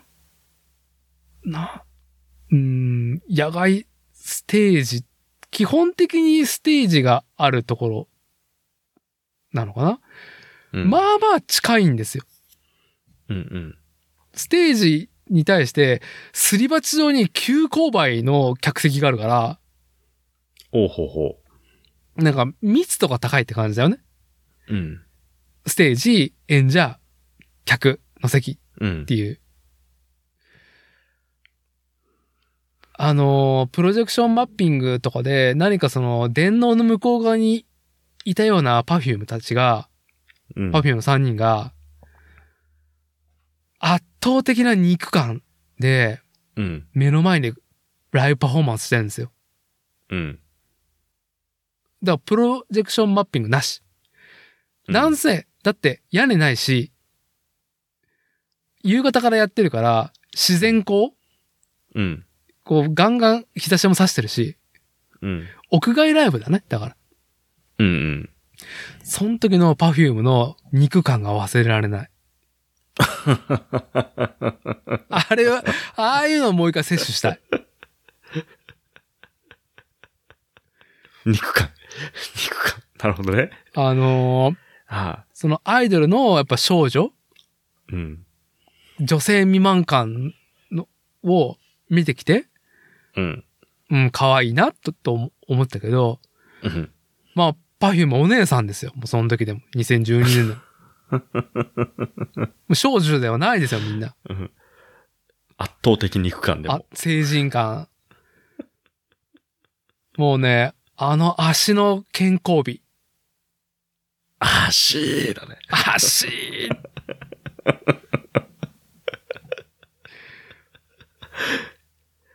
いや、貴重だな、それ。すげえな。それね、いけてよかったなーってね。あのー今なお活躍してるパフュームさん。まあ、それ以後のドームツアーも行ったことあるからさ、うん。より電脳感、電脳アイドル感はね、そのライブパフォーマンスで重きを置いてるからさ、プロジェクションマッピうング。ん。うん。あ、その野外ライブで、そのビタミンドロップ感？あのね、ドサ回りしてる感じの Perfume？貴重だな。あれを、うん。ああいうのを、なんか見たいなと思はいはいはいはい。う。なんか、この、別に引きこもってても楽しいよ。いろいろと。うんうん。じゃじゃあ出ていきますよ、つって、何でもいいわけじゃないから。うん。できたら、いいのをいただきたいじゃないですか。うん。もう一度死ぬ前にいただきたい。あ圧倒的に。圧倒。的な肉感。いやわーってなった。ー、き、貴重だね。最近すごい思い出す。だから、今ね、あの、まこっちさんが憂えてるっていう姿をうんね、同僚に、ね、察知されて、うん。田村ゆかりのこのライブ見てくださいよってね、うんそっと渡されて、で、紅葉がね、もちろんある中で、うん。やっぱり一番よく効くお薬やっぱライブだな、お薬ね。お薬、全ひらがなでお薬おね。薬。まあ、そうですね。そういうのね。いや、ないもんな。最近ないよね、最近。うん、まあ昔話しましたけど、そういうのいただきたい。その田村ゆかりを推してきた彼は、はい来月、あの、スミペのライブ行くって言ってたよ。マジかよ。うん。カリアツとだよ。まだあるんかな？いや、どうだろう？あるんじゃないのかな？ね。あ、行くな、このおじさん。ただなんかあの、ロシア好きじゃないですか。ああで、今あれでしょ？なんかで叩かれてるっていう、あの、なんかいじられてるみたいな。ファン、ファンがもうファン辞めるみたいなこと言ってるみたいな。やめちまえ、そんなやつ。そんなやつはやめちまえっていうので。ね。あの、なんだっけ？僕もその、そんな知らなかったんですよ。うんそんなロシア好きだっていうのをね。ロシア好きっていうか、もう完全にロシアをまとってるからね、彼女は。そもうなんかロシアなんですよね。じゃあで、うん。で、えっと、その、えっと、田村ゆかりを推してくれたその子はね、うん。えっと、数年前に、普通にあの、ロシアの、えっと、スファッション、ストリートファッションみたいなのが流行った時期があったと。で、何文字だっけ？ロシアって、キリ、キリ、キリア文字だっけ？キリ、ん？何文字って言ったっけ？ちょっとまた忘れした。ちょっと調べていい？まあいいですよ。全然。えっと、ロシア、何、なんて言うっけ？あ、キリル文字。キリル文字。ロシア語の、はい。はい。キリル文字が、なんかこう、あしらわれたような、ウェアとか、そういうのが流行った時期があって、で、その時うに、ん。結構、えーっと、何パターンかコーデ、コーデを揃えてたんだって。うん。で、もともとそんなに、あの、ダサい、結構おしゃれな感じの人だから、ああ、そうやって、その、流行りに乗って買ったの？みたいな感じで聞いたら、いや、もう完全に、その、ス スミペンのライブに着ていこうと思って揃えたっつって。その当時ね、スミペンのライブに着ていこうと思って揃えたんだけど、来月は着ていけないって言って投げ入れた。あー、なるほどね。うん。着ていけないな。そう、時代もちょっとずれちゃってるし、今、プーチン推しのやつとかを 着ていけないって言って。普通に、うん、真顔で言ってた。うん。なるほどな、っつって。あうん。ー。いや、で、はい。なんかその、えっ、と、えっ、と、ロシア語で、う、や、いウーラ、ウーラだっけ？ウラーだっけ？ウーラだっけ？ウラーだったっけ？なんかはい。なんかこう、万、万歳的なさ、はい。はい。なんかこう、そういう意味の言葉がああるんですよね。うん。で、なんかその、ライブの時とかでも結構挨拶がてらロシア語で挨拶が始まって、うん。そういうコールレスポンスでもそういう言葉が出るって話をしてて、うん。最初に俺さ、あの、う、うーらーって聞くとさ、なんかその、あれ？それ、軍隊のやつだよね？俺なんかこう受け取ってて最初。あすごいその戦争感あるんだねと思って、その時ちょっと自分ずれて受け取ってたんだけど、うん僕が受け取ってたのは要は、あの、アメリカのさ、海兵隊とかがさ、うん。なんかこう、いう掛け声みたいなやつであるんですよ、それが。うん。うん。確か。で、それだと思ってて、あ、でもロシアだし、あれ確か海兵隊だったしなと思って、後で調べたら、こう、全然違ったんだけど、うん。あ、こう、ロシア語で、こう、万歳とか、ウェイみたいなこう意味か、みたいなさ。はい。はい。はい。そうそう。ねえ。なかなか、まあ、来月どうなってるか知らんけど。来月ね。来月ね。確か来月だと思ったけど。いや、カリアは4月の16日ですよ、今。早速チェックして。うん。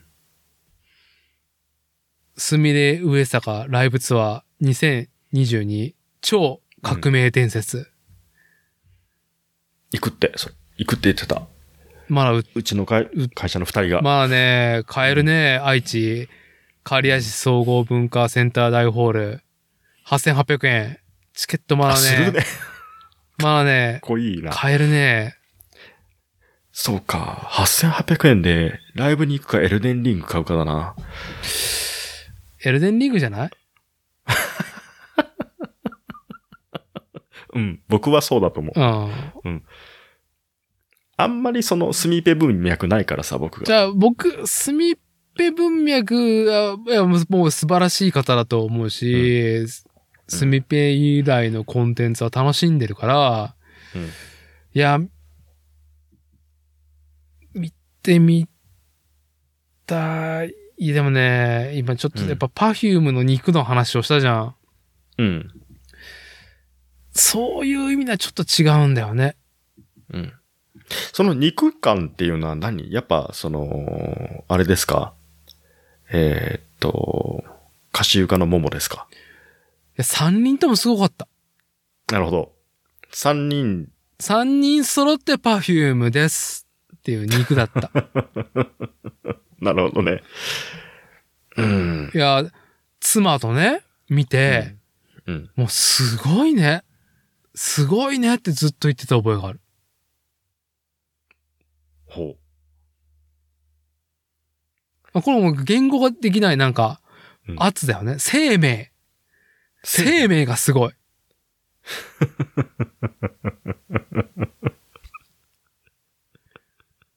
なるほど。なるほど。生命がすごいっていうのを、Perfume の沖縄の海パーンのラライブゲームで。それ何？後ろ海なの？それ。海だよあ ?Perfume 抜きの海。あ。なるほど夕方。やばいね。えやばかったよねえ。それもう、生命だね。生命。神話かなと思う。神話、神話だなっていう感じ。ああ、オリンポスかなみたいな。そロードストーかなみたいな。オリンポス。それがね、海抜きのコッコだったらだいぶまた様相が違うけど、ね。様相違うけどね。でもさ、パフュームだからさ、やっぱそのライブ向きのことやるわけじゃん。うん。現場向きのうんうん。セットリスト、今チラッと見てるけど、なんか、ああ、うん、はいはい、ああ、よかった、うん、よかったな。あ、残ってんだ、セットリスト。残ってる残ってる。え、それ、それちょ、ちょっと読み上げてもらってもいいですか？ちょ、ちょっと待って。ちょっと待ってよ。うん。何曲ぐらいやったの？いやーでもね、ほん、なんか記憶がさ、うん。曖昧だから、本当にこんなにやったの？あ、結構やってんだ。そう。ちょっと待ってね。この話もう終わりかなと思ったからさ、閉じちゃったから、うん今。あー、はい。うん。ちょっと待ってよ。まあ、まず、グリッターで、ディリリリディリリリって始まって、うんうん。で、スプリングオブライフでしょうんうんうん。で、ねうんうんえ、。からのワンルームディスコ。うん。で、MC。うん。うーんと、ハバーストールがあって、で、パーフェクトスター、パーフェクトスタイル、で、コミュニケーション。うん。で、曲がって、ボイス、うん。スパイス、うん。レーザービームからのポリリズム。ボイス、スパイス、レーザービームからのポリリズム。バック。もう一回言ってもらっていいですか？いいですか？ボイス、スパイス、レーザービームからのポリリズム。なるほど。爆発しますよね、これ。なるほど。はいはいはいはい。はい。で、MC 入って、うん。あのーね、現場ではおなじみ PTA のコーナーがあって、うんうん。これね、あ、すげえいいな。フェイクイット着て、うんうん。エレクトロワールド着て、はいはいはいはい。セラミックガール着て、うん。チョコレートディスコ着て、マイカラ。あーい。なるほど。で、なるほど。うん。で、アンコール入って、うん。ジェニーはご機嫌斜め。あー、なるほど。箸休め的に。。はいい。えで、パフューム、締めは心のスポーツ。あら、そうきましたか。なるほど。で、うん。花火が上がる。どっかんどっかんかいな。ヒュードッカンパーンかいな。海パーン。花火、それも何時ぐらいなのかなもうそれは。何時ぐらいだ？それ花火上がっちゃったの。これ、なな、もう、後ろ暗い、周り暗いね。19時台？もう暗いよ暗いよ。たまんないね。そう。日がね、だから、まあ、ね、本人たちがね、オンステージする前はやっぱりちょっと明るいけど、うん。ちょっと、ね、涼しい風がちょっと来たかなっていうところから、こう、オンステージでガッと会場の熱が上がり、はいはいはい。夢のような、いや、すごいな、このセットリスト。うん。もうなんかあの、その、一個ずつのそのセクションがさ、はい。ね、一区切りついてさ、は次の塊のい。ね、はい。一曲目が始まった時に毎回あらーって言いそう。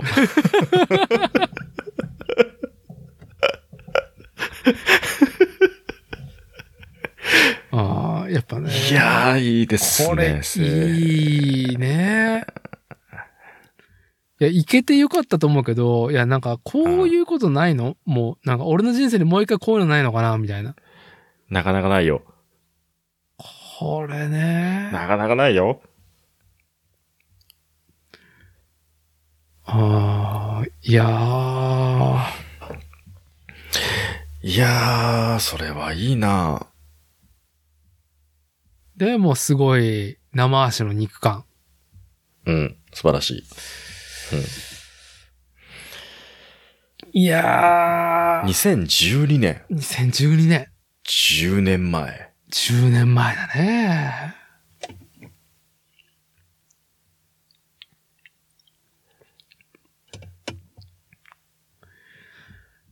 いやいやー、まあ、より遠い存在になられてしまいましたけど、パフュームさんたちも。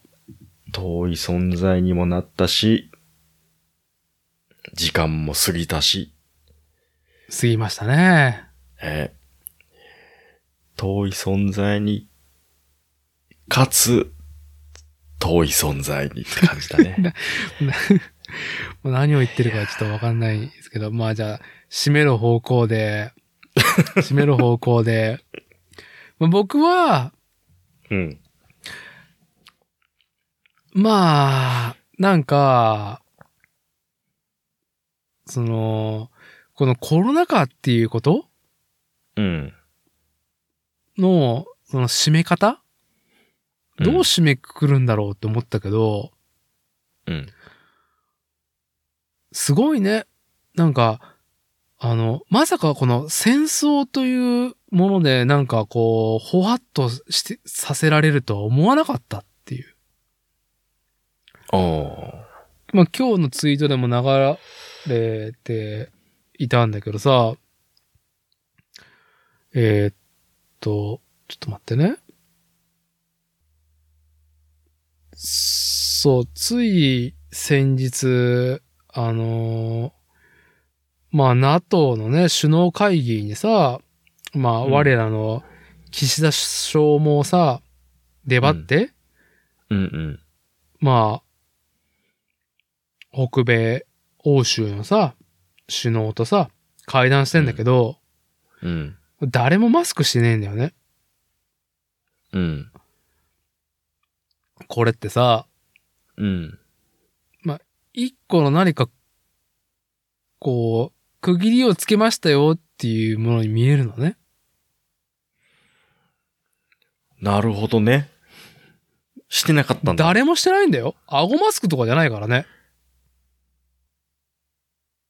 話し合わせてるのかな、そうやって。いや、それ当然綿密なレギュレーション設けてるよ。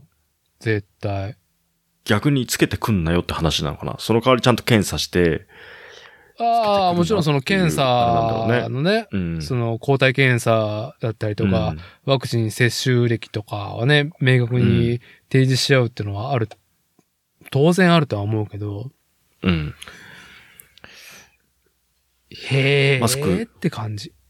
マスクなしでねって。そう。まあだからそういう雰囲気だよね。うん。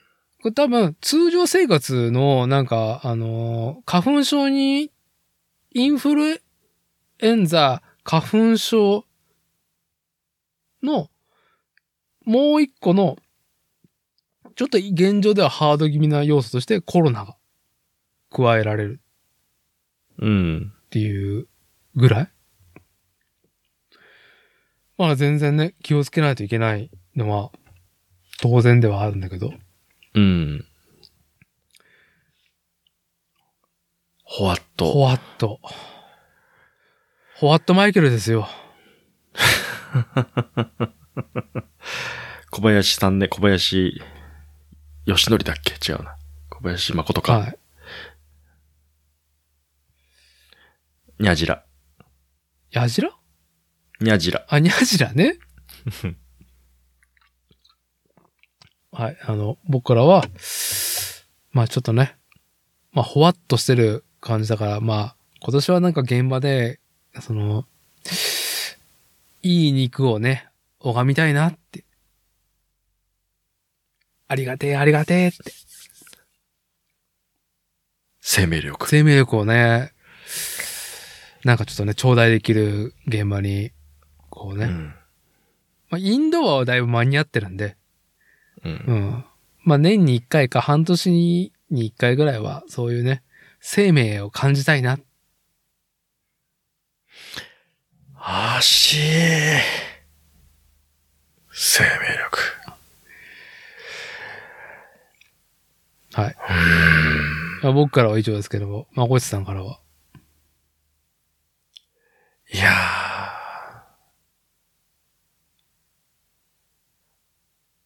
足か。想像すらできない。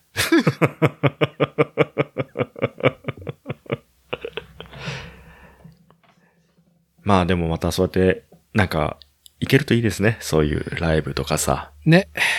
ね。う。。うんあの、子供と一緒にそういう、ね、音楽楽しむ場に行きたいなとも思っはい。てるから、うん、ちょいちょいね、ミニライブみたいなやつはね、うん。あったりして、行ってはいるけど、もうこっちまでね、パーンって、パーンってなってるような、はい。そそういうとこに行きたいなっていうのは、思います。わかります。足。こ この前で、足ーっつって。なんか、お父さん、なんか、おちんちんがちょっと、なんかあれ？あれ？って。横でね、子がね。うん。ちょっと、あの、脱線しますけど、はいあの、まあ、あの、上の子が、あの、寝起きにリビングの絨毯の上でね、うん。あの、エビ反りずっとしてる時があったんですけど、よーく見たら、これは、多分、床、何かな？って思う。はい。うん。逆ね、こう、エビ反りしてた時にね、はいうん。はい。まあ、気づきなのかなって思ったけど。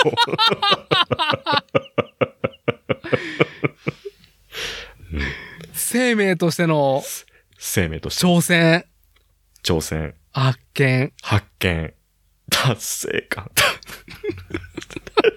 まだ達成はしてないと思う。頼もしいことです。頼もしい。限りです。頼頼もしい限りです。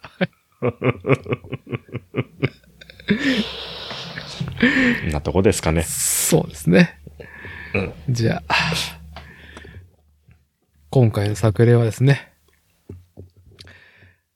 挑戦、発見、達成感。うん皆さんにもそのね、光がありますようにっていうところで。それでは今回は以上となります。ありがとうございます。ありがとうございました。